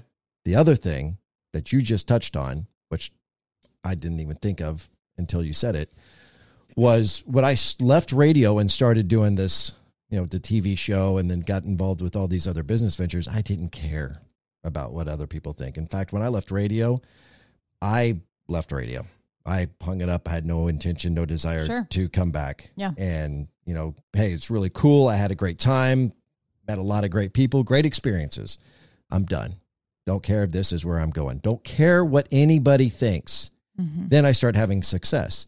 Then I have younger people like Q and Dakota who are reaching out to me and they're wanting to pick my brain and they want to be a sponge and they want to learn from me and see because they've seen this success and they're like, uh, and now all of a sudden I'm starting to trum, you know, stumble and fall. And oh my God, all these people were starting to look up to me and they were starting to see this success. And, Yeah. and, and, and shit, now if I tell them, talk to them about what I'm doing, you know, like I'm going to be a fake, I'm going to be a fun. Now all of a sudden I care about what other people think. Sure. I'm challenging myself today to stop caring about what other people think. I care about my family, you know, I care about my friends, you know, I care about what God thinks and and I'm trying to challenge myself to do better in that area, but anything outside of that, it's kind of like my our friend Dakota says, the people who are being critical or or talking shit, what are they doing? Yeah. What are they Right. doing? You know, the ones that are want to be critical of Tate Stevens, go, what you did 10 years ago, what are you doing now? What have you done? What have you done? Well, what are you doing? What are you doing, dude? Who gives you the right to talk? You know, like there's probably people that are making fun of me for doing this podcast. You know, like here's the thing: if you ain't trying, you you're dying. Yeah, absolutely. So I, I I you can either get to living or get to dying. Mm-hmm. yeah, yeah. Makes sense. Makes Anyway, sense. I just had a little rant there. I'm sorry. There you go. You did. Good job. I just want to say it because I feel like it's important for people who are in a rut, just to if it gives them a little bit of a boost. Yeah. Yeah. That makes sense. I agree with that. All right, you want to play your guitar? I can. Okay, we're gonna do this real quick, and then we're gonna we're gonna we're gonna wrap it up, and we're All gonna right. have him. You know what you're gonna play? I, I figured out. Okay, here we go. We're going to wrap up this episode of the Papa Ron podcast in just a bit. When we got Tate Stevens coming back, he's got his guitar. He's going to play us a really cool song. Hopefully, it's one of his new songs because he says he's got these really great new songs, the best songs he's ever had in his life. And I want to hear what maybe one or two of those songs sound like. It's coming up next as we wrap up the Papa Ron podcast. The Papa Ron podcast is brought to you by the award winning Heartland Waterfowl, airing now on Sportsman's Channel. Check heartlandwaterfowl.com for air times. The all new season 9 debuts in July on Sportsman's Channel. And don't forget about the new original series on the Heartland Waterfowl YouTube channel. Check it out and don't doubt the scout. Now back to the Papa Ron podcast. Here's Ronnie Phillips.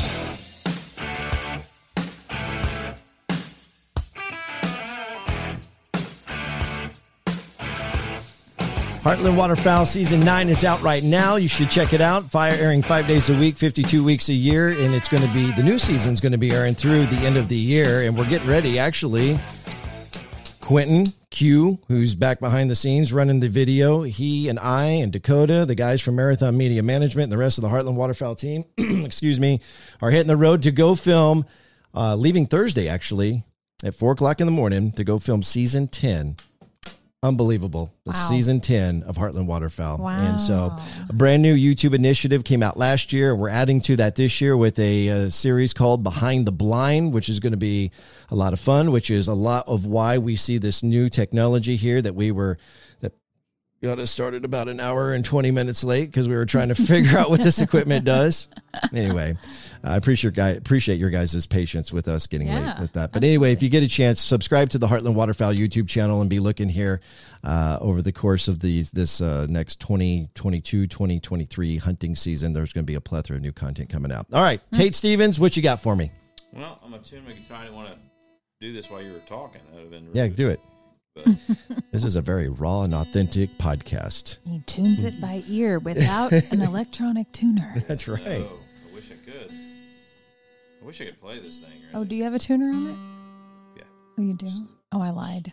little snark tuner. It's, it's a snark. Did you call it a mm. snark tuner? That's what it's called, snark. Okay. The name. Oh, Well, you had Jill fueled. yeah. I thought you were like She's like, wow, listening. Wow. Oh, Got perfect old pitch. school. Yeah. Sorry that the acoustics aren't the greatest in here. If you've noticed, I did put up some acoustic paneling. I've got some I more over there that, that, I need to put up, but um, See that? Well, that's not right. Was it? The goose feathers have to help. yeah, actually, all They- the crap that's on the wall they- helps out a lot. A lot of dead stuff they on really the wall. do. it I mean, knocks they really down. would. They it would does. cushion the sound. That bobcat over there, whatever that is. Yep, there's two bobcats. There's one over there too.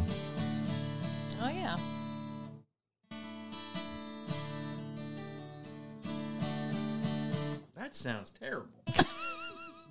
Tate, Don't beat act yourself like up now. act Come like on. you've tuned a guitar before. I, you know. All right, whatever. Close enough for the girls I date. Oh my. All right, what are we doing here? It's called uh, let, Let's Not Let It. It's what? Let's Not Let It. Let's not let it. All right, Tate Stevens.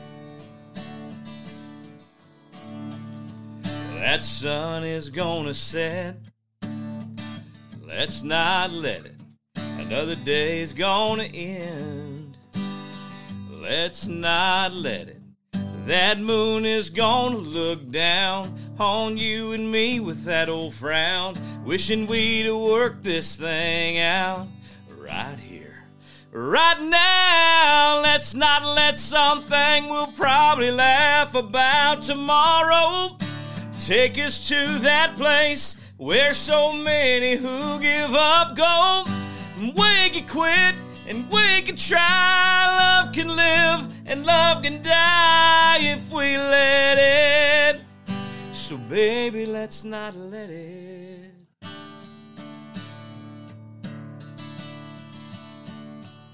So we get fighting mad. Well, who hasn't? It won't be the last time it happens. Girl, we've got to hang tough. Let's find out what we're made of. It's gonna rain and get rough. So what? That's love. Let's not let something we'll probably laugh about tomorrow take us to that place where so many who give up go. We can quit and we can try. Love can live and love can die if we let it. So, baby, let's not let it.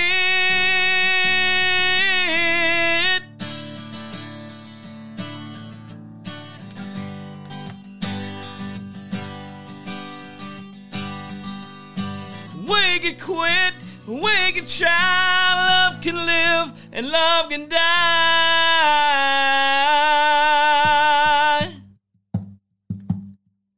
Let's not let something we'll probably laugh about tomorrow take us to that place where so many who give up go.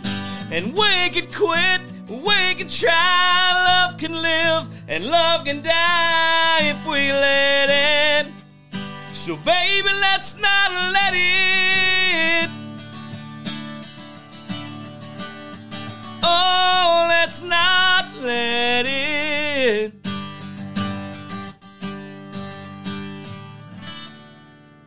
Yeah.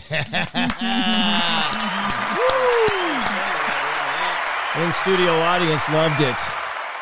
That was really good, bro. So is that one of the new songs that you were really fi- pull your microphone up there? Yeah, that's uh, that that's one of the ones that we you know are really excited about, and uh, So where are you at with that single? Are, are you trying to push it somewhere, Well, or what are you so- are you doing anything with it? Well, Well, yeah, we we we've started we've started to try to okay, so it's the the game has changed so much and, and it's like every day it seems like there's a different way to do things Hmm. and and there's a better a new better way and and you see TikTok and you see all these people on TikTok which I've started doing some TikTok things and I'm just not good at I'm I'm terrible at social media. My social media presence is used to be really good when we had a team of people doing it. Yeah, you just need to pay somebody to do it. Yeah, well, all right. Uh, can I borrow some I did. I, I will tell. I will say. I went to your uh, Instagram the other day, and you hadn't posted anything since like July 16th. And I was like, "Hey, come No, I- I on, mean, I man!" just- because I don't post just any. Here's the thing: I'm not the guy that if I go to the store, I'm not posting it.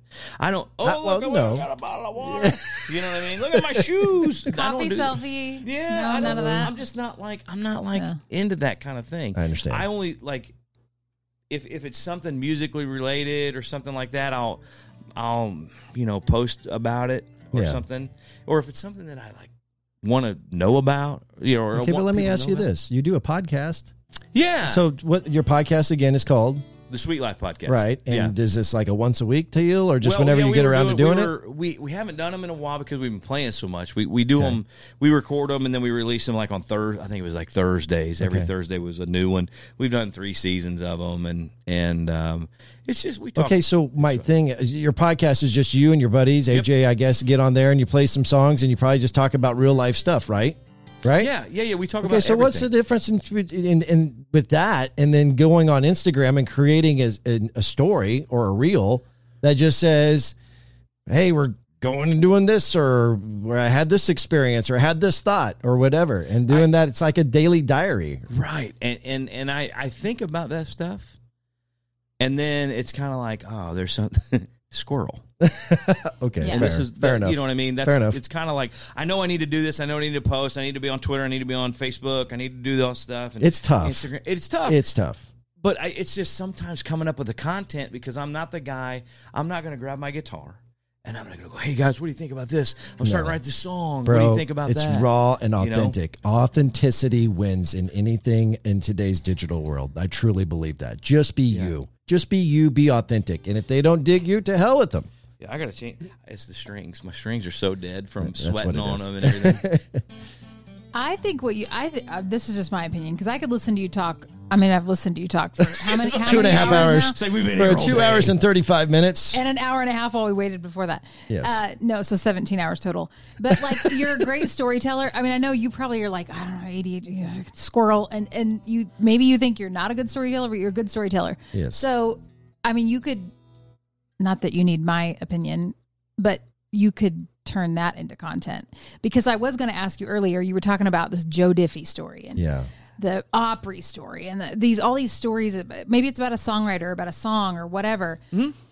So I hope those are documented somewhere other than your brain and your memory. Sure, I, I and on the Sweet Life podcast, like I told my story and, and Yeah. I talk about certain things, Certain and- and stories, things that yeah. happen. Yeah, I tell those Yeah. stories. And Do you stuff. video that podcast? Yeah, yeah, it's on YouTube. You realize Okay. you can take a short form segment of that podcast And turn that and into turn it in that into social media content. And it's not, and now you're not only promoting your brand, but you're promoting the podcast.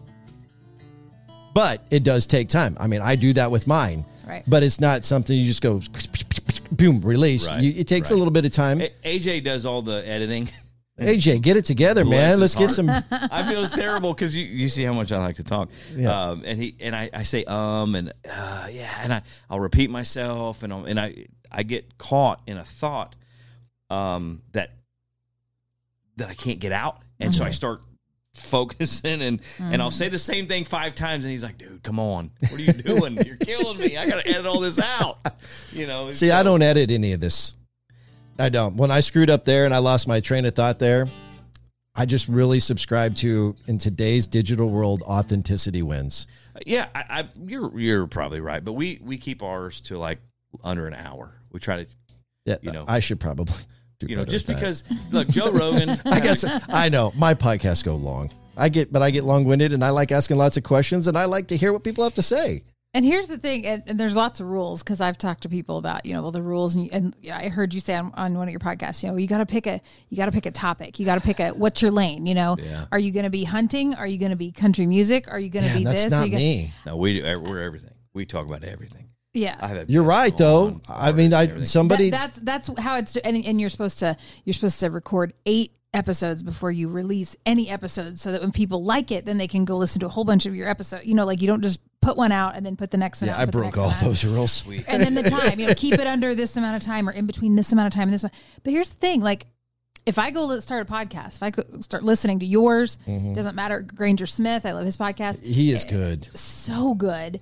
Um, or if he a I'm listening to, or something too? I don't know. He does preach, yeah. I mean, he if he's not a preacher, he could be one. Yeah, right. Or uh, so if I'm listening to a sermon, because I was going back and listening to a sermon series that I missed some of. I can go pick it back up where I stopped. So what what difference does it make if it's an hour and twenty minutes Exactly. or two and a half hours? If it was interesting and I want to go back, I can go finish. I can go pick up where I left off and finish it. If it wasn't interesting and I don't care, fine, I move on to the next Episode. My most popular podcast is the Kelsey Smith story. The Kelsey Smith story went over three hours with her saw that. parents. I haven't listened to it yet. Oh my gosh. Yeah. Oh my gosh, it gets I deep. You know like it Kelsey Smith. be- Kelsey Smith was abducted in like broad daylight in front of a Target store in Overland Park, and she was uh, not only abducted but raped and murdered and found in Longview Lake. And this was like two, what I say, what was that, 2007 or something like that? I can't sounds- remember. yeah. Uh, um, yeah, yeah. And so her parents became uh, friends with the radio station. The radio station helped to do some charity stuff to raise money to start uh, uh, found their foundation. Um, and I became friends with them. And and so when I was doing some topics about PTSD, Greg reached out to me and was like, "Hey, you know, I've got some issues from PTSD from being in the Navy and serving twenty plus years in law Yeah. enforcement." Yeah. And I was like, "Dude, I got to have you on the podcast." Mhm. And I was like, I want to talk about PTSD, but I want to talk about Kelsey. Let's lift her up and and I'm telling you that show. Well, I mean, it went over three hours, but it is far and away the most popular, most listened to mm-hmm. podcast of the six. Well, well, after today will be sixteen mm-hmm. podcasts. So, so that whole like, oh, it's got to be an hour. You know, like I'm not buying it. I mean, that maybe it works, maybe it works, but Right. I'm I'm just trying to be authentic to who I am Right. and you are too. And Yeah. Jill's gonna I'm gonna help Jill come out with a podcast, and she's gonna do the same thing. She might be better at playing by the rules, but I don't know about that. Yeah, I just I, we here's the thing. I've short attention span anyway, so I'm like people probably aren't going to want to listen to me talk for more than about an hour. So let's keep it there. Yeah. And AJ's like, yeah, thank God I don't have to edit all that. So some of our podcasts will go for like two hours, yeah, and he's like, "Jeez, I got to try to make this work. And uh, Yeah. now some of them are a little over an hour, but most of we try to keep them like 45 minutes to an hour. Sure. And we do a lot of top tens and favorites and things like that. He was Just over to- here going, "Hey, Ronnie, listen to that. Listen to that guy. Listen to what he's saying. up. You hear that hour Wrap thing? it Like I don't know. Maybe that's a it's a good idea." yeah anyway so that, that's you know um i i our podcast is like i said we we talk about hunting and fishing i have my buddies on i've had uh artists on we're gonna have craig and and the guys from diamond rio and stuff on so Ronnie they're all my Phillips from friends. Heartland Waterfowl. we will have heartland waterfowl on for sure there we go. for sure. I want to come hunting. Here's the thing: I don't eat go. duck or goose. I know you It's don't. gross, and uh, it is. It's gross? gross. I don't care what you say. It's I've gross. never eaten it either. Um, and and everybody's like, you just haven't had. No, I've had it wrapped in bacon. I've had it in stuffed in other things, and it sucks. So you really still haven't done it right. It does take a lot of TLC to make it taste good, but you obviously haven't d- had it done right. like, yeah, okay, right. Uh, anyway, Anyway, so you want to go, you just don't want to eat it. yeah, I'll shoot them. Okay, we'll just donate them to somebody who's And- less yeah. fortunate who could probably use the meat. I do that every year with deer. Yeah. We, we donate a few just to feed people because they're Yeah. hungry, and deer meat's great. And uh, so, you know, And you're trying to thin out your doe herd. absolutely got to Yep. do some doe patrol. That's Yep. what we call it. Yep. Early season, man. Early bow season is just doe patrol. You Exactly. know, we try to kill about a hundred of them. Um, That's a lot of no, I'm just, that's an exaggeration. Well, I don't know. You said you had 700 acres or do. something. Yeah, Yeah, that's a lot of that's a lot of ground. But Wow. uh, now, obviously, um, you know, some of it's non-huntable. You, it's Gotcha. just middle of a hayfield. Okay. you know? Right, right. You know, you got a forty-acre hayfield, and there's, you know, you can sit in the middle of it and maybe try to pick one off at a distance. But yeah, so uh, yeah, we, we do that. I love hunting and fishing, and and um, so we talk about that. Talk obviously music. We tell Mm-hmm. our stories and, and stuff, and we have our favorites and talk about food. I love cooking. Uh, obviously, look at me. I love it. I love eating and cooking. But um, you got to get over this fat complex that you've no, got. I'm not. I don't have a complex about it now. I'm just. I've embraced it. See, Good. it's just an embraced. I mean, I'm not saying you're fat. Yeah, I am. I'm you don't have to say it. I No. know, it, but no, and, and it's you know, uh, it was on my track. So we're on. I'm mowing up there at the, our farm, and I got poison ivy all over me right now. Oh, no! It's all on my neck, and. I'm terribly allergic to it, and uh, it's all on my arms and and stuff. And I, I use that Zanfel soap to help get it off, but. Anyway, yeah, it's on there. Uh, I'm trying not to itch my face right now. 'cause Is, is it bad? Yeah. You're it, well, and it's warm in this It's room. warm, you got the so- lights and all yeah. of us talking and cameras and all the electric. Yeah, so I just had this starting to pop up a little bit ago, That's probably from the guitar, right? Is that does No. it start bothering you because of No. like the, your No, it arm on was the? in there, start started popping Oh, up in there. okay. Oh. And I'm like, oh, here we go. But I can't touch my face, so if I don't, if you see me rub my neck, I got it right there on my neck, and it's, and I had a long sleeve shirt on, but I we have an open air tractor, so as I was Oh, mowing, there you it's go. like, I've heard of people getting poison ivy that way, just by air. I get it in my eyes. Ugh. In my- I've never had it, thankfully. All right, let's wrap this thing up. Um, I, I'm just, I'm really looking forward to this since we talked, and then Jill and I had a really good conversation, I guess last weekend, and Yep. um, in in just about a couple different things, and I was like, you know, it's been a while. Let's let's just all connect and let's Yeah. do this. And so I was really looking forward to this, and I really enjoyed it. Um, I again appreciate your vulnerability and in talking about all the things that are probably really difficult to talk about. And I understand that because it's it's difficult for me.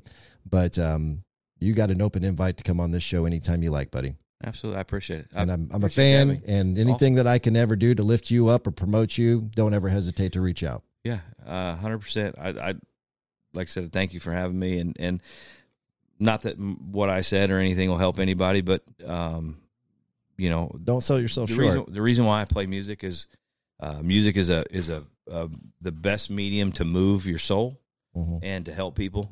Uh, Power of Love song. uh, I'll go back to that. It, it is true. The song is true. Uh, music can make you laugh. It can make you cry. Uh, bring out those feelings that you didn't know you had, even in some Mhm. songs. Um, so it's a true song, and and that not to pimp my first single, but that that's part of this reason that I love this song, uh, and that I thought it was a really good song, Mhm. is because that's what, how I feel music is to most people. Mhm. Um, and I know it is for me, and it, and music helps me all the time, you know, um, in, in that way, and, and it's kind of therapeutic a lot. Getting in the car and and and just singing at the top of my lungs that for a song that whatever you know, and and that that I'm feeling, and um, that's why I love performing, and and that's why I'll continue to do it as long as I can. Uh, just because it mo- it's just music's great. You got a lot of tread left on those tires, pal. Yeah. You need to Oh. keep on trucking. I hope. I hope. We'll see. Jill, any parting words? Uh, no, while he was talking, and I thought you were going to cry, and I thought you were thinking of a song. And I, do you have a song that always makes you cry?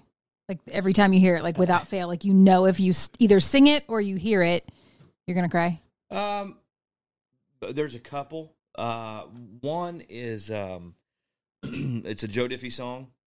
Uh, and and um, it was on the the uh, regular Joe album, and uh, it, it I, my dad's still alive, you know, Mm. and and he, he's he's he's not doing great. He's seventy five, but he's he's still alive, still Mhm. going, moving, and and uh, the song it just talks about uh, the a boy growing up playing catch with his dad, Yeah. Mm. and then going through life and everything, and he's always there, and you were always my best friend, and then. At the end of it, he was like, "I better go. It's almost dark. I've rambled long enough. I just came by to see the stone and tell you, Dad, I miss you so much." Mm. First time I heard it, I was like, you know, Yeah. instantly. I'm a Mhm. kid. This Yeah. is, Mm-hmm. I was in high school. I'm like, damn. So I was talking. I got to talk to Joe. Not to make this go any longer, but I, I was. I talked to him about that song, and he was like, dude, it took me several takes to get. And he goes, my dad was live. My dad drove Toby Keith's tour bus for a long time. Yeah. Oh, And- really? Yeah, Joe's dad. I didn't did. know And- that. And so, um, he said, uh, he was like, dude, it took me several takes in the studio to get through that line. Mm. Mhm. You know, because I had to put the emotion in it Yeah. but it, it got too much and I started really thinking about my dad. Yeah. And I'm like, dude, so that song and I can only imagine Yes. Oh yeah. That gets me every time. every time I Every time. I am I'm wailing and I know it's uh, it sounds horrible because I'm singing as loud as I can sing and and just that those two songs for me probably are more than any other song. Do you ever perform that song? I can only imagine. No, I wouldn't make it. Wouldn't make it through it. Really? cry immediately. I can remember somebody singing that at Whiskey Tango, and I was like, I hear the music start. It was Emerson Drive, and I hear the music start, and I was like, "What is happening?" I'm not joking. I was I was at that one of those tall tables over by the Yeah. door to go out the side. Yeah. I'm like, "What is happening?" And I like I was overcome, and I was I'm raising my hands, and I'm crying Really? in the in the middle of Whiskey Tango to a Canadian band, Yeah. country band, singing. I and I Hey, every it time. moves you. I'm telling you. That's Every why time. I love music. That is really cool. I did not know that. uh, there, there, yeah, that song. It's that. It's one of those songs. I got to meet Jesus. Uh, not really Jesus, but Jim Caviezel, the guy who played Jesus. Oh, yes. I got to meet him and Mel Gibson. Uh, not name dropping again. I don't do that, but um, we spent about three hours together in Fort Worth. Why? And, uh, How? through an organization that I belong to called helpingahero.org. We build houses for wounded warriors. That's awesome, man. Is that one of your podcast episode stories? Yeah, I think so. I think Okay. so. I'll go Um, if not, we'll I'm not it trying to tell you. I don't want you to tell the story now. No. But I'm telling you, I have to pee really, Well, really bad. Okay, so anyway, I'll just tell this. quick. It's quick. It's quick. I promise. I promise. It's quick. So, so I'm putting a timer on you, pal. So so um I'm sitting there talking to him and and then I realize I'm like, oh my God. I said I I, I told Mel Gibson, I said, uh, and Jim, they were sitting there and we're just kind of talking, discussing things, and I told him I was like, I'd like to try to act in different things. And they're Uh-huh. like, You should, dude. You know, you know, I think you'd be great. And I told them my kind of my story, and they're like, How come we've never heard of you? Hmm. And I'm like, I don't know. And they were like, You should be a huge star, man. Hmm. You are amazing. Hmm. And I'm like, Thank you, appreciate it, whatever. And anyway, so we I kind of tell them what happened, and they're like, That's a movie. You need to write it. Your your your life is a movie, dude. Mm. And I'm like, hmm, good idea. So we're in the process of that too. So Really? yeah, Wow. yeah. And uh, That's cool. yeah, I don't know that it'll ever happen, but we're trying. Yeah. Um, would you play you, or would you have somebody else? no, no, I'm not, and I, I don't even know it'll be No, I wanna- me. I don't even know it'll be me. I think we might even make it like a female, but it'll be my life, Yeah, it's your story. my story. Yes. So I won't be. Yeah, no, that's weird. Making your own story. That's weird. I can't wear my own Well, hats. it's weird that you're going to be a female. No, yeah. Hey, it's it's hey, it's 2022. I mean, it's you can do what 2022 you and want. everything, all right? but It's okay. 2022, you can do what Oh. So anyway, I, I see him and I said, I said, the Passion of the Christ. Yeah. Um, I said I can't. I watched it once, Yeah. and I said I can't watch it. Yeah. It's hard. And, and and Jim was like, "Yeah, it's it's tough." And I said, "No, I feel like it's my fault." Mm. Right. And and Mel Gibson is so he's so nice, but he was he's so like like intense. Intense. And he's I like, can see that. Yeah. Yeah. He was like, "Well, that that's we did our job then, Yeah. and that's what we were." And he goes, "But it's not your fault. Yeah. Just know Right. that." Right. And I'm like, "I know, but I don't know why I feel like that." Yeah. Yeah. It's so I'm so weird. I'm, I'm so weird. I'm gonna stop talking. You know, I'll stop asking questions. I think I think that you've got a heart. That's one thing I can understand is that you know when you start Hmm. talking like that, you know it's not about you being weird. For me, it's like man, the guy's just got a lot of emotion, and that's what makes you cool, man. That's what I like about having you here today. So let's wrap this up. I want to thank Jillian Gregg for being here. I want to thank Tate Stevens for being here, Quentin Berlinick, and also Dakota Thurn, Marathon Media Management. Also Rick Hunter in Tucson, Arizona. Rich um, Donovan in San Francisco helping with the production elements of this show. Thank you for listening or watching the Papa Ron podcast. Have a great night.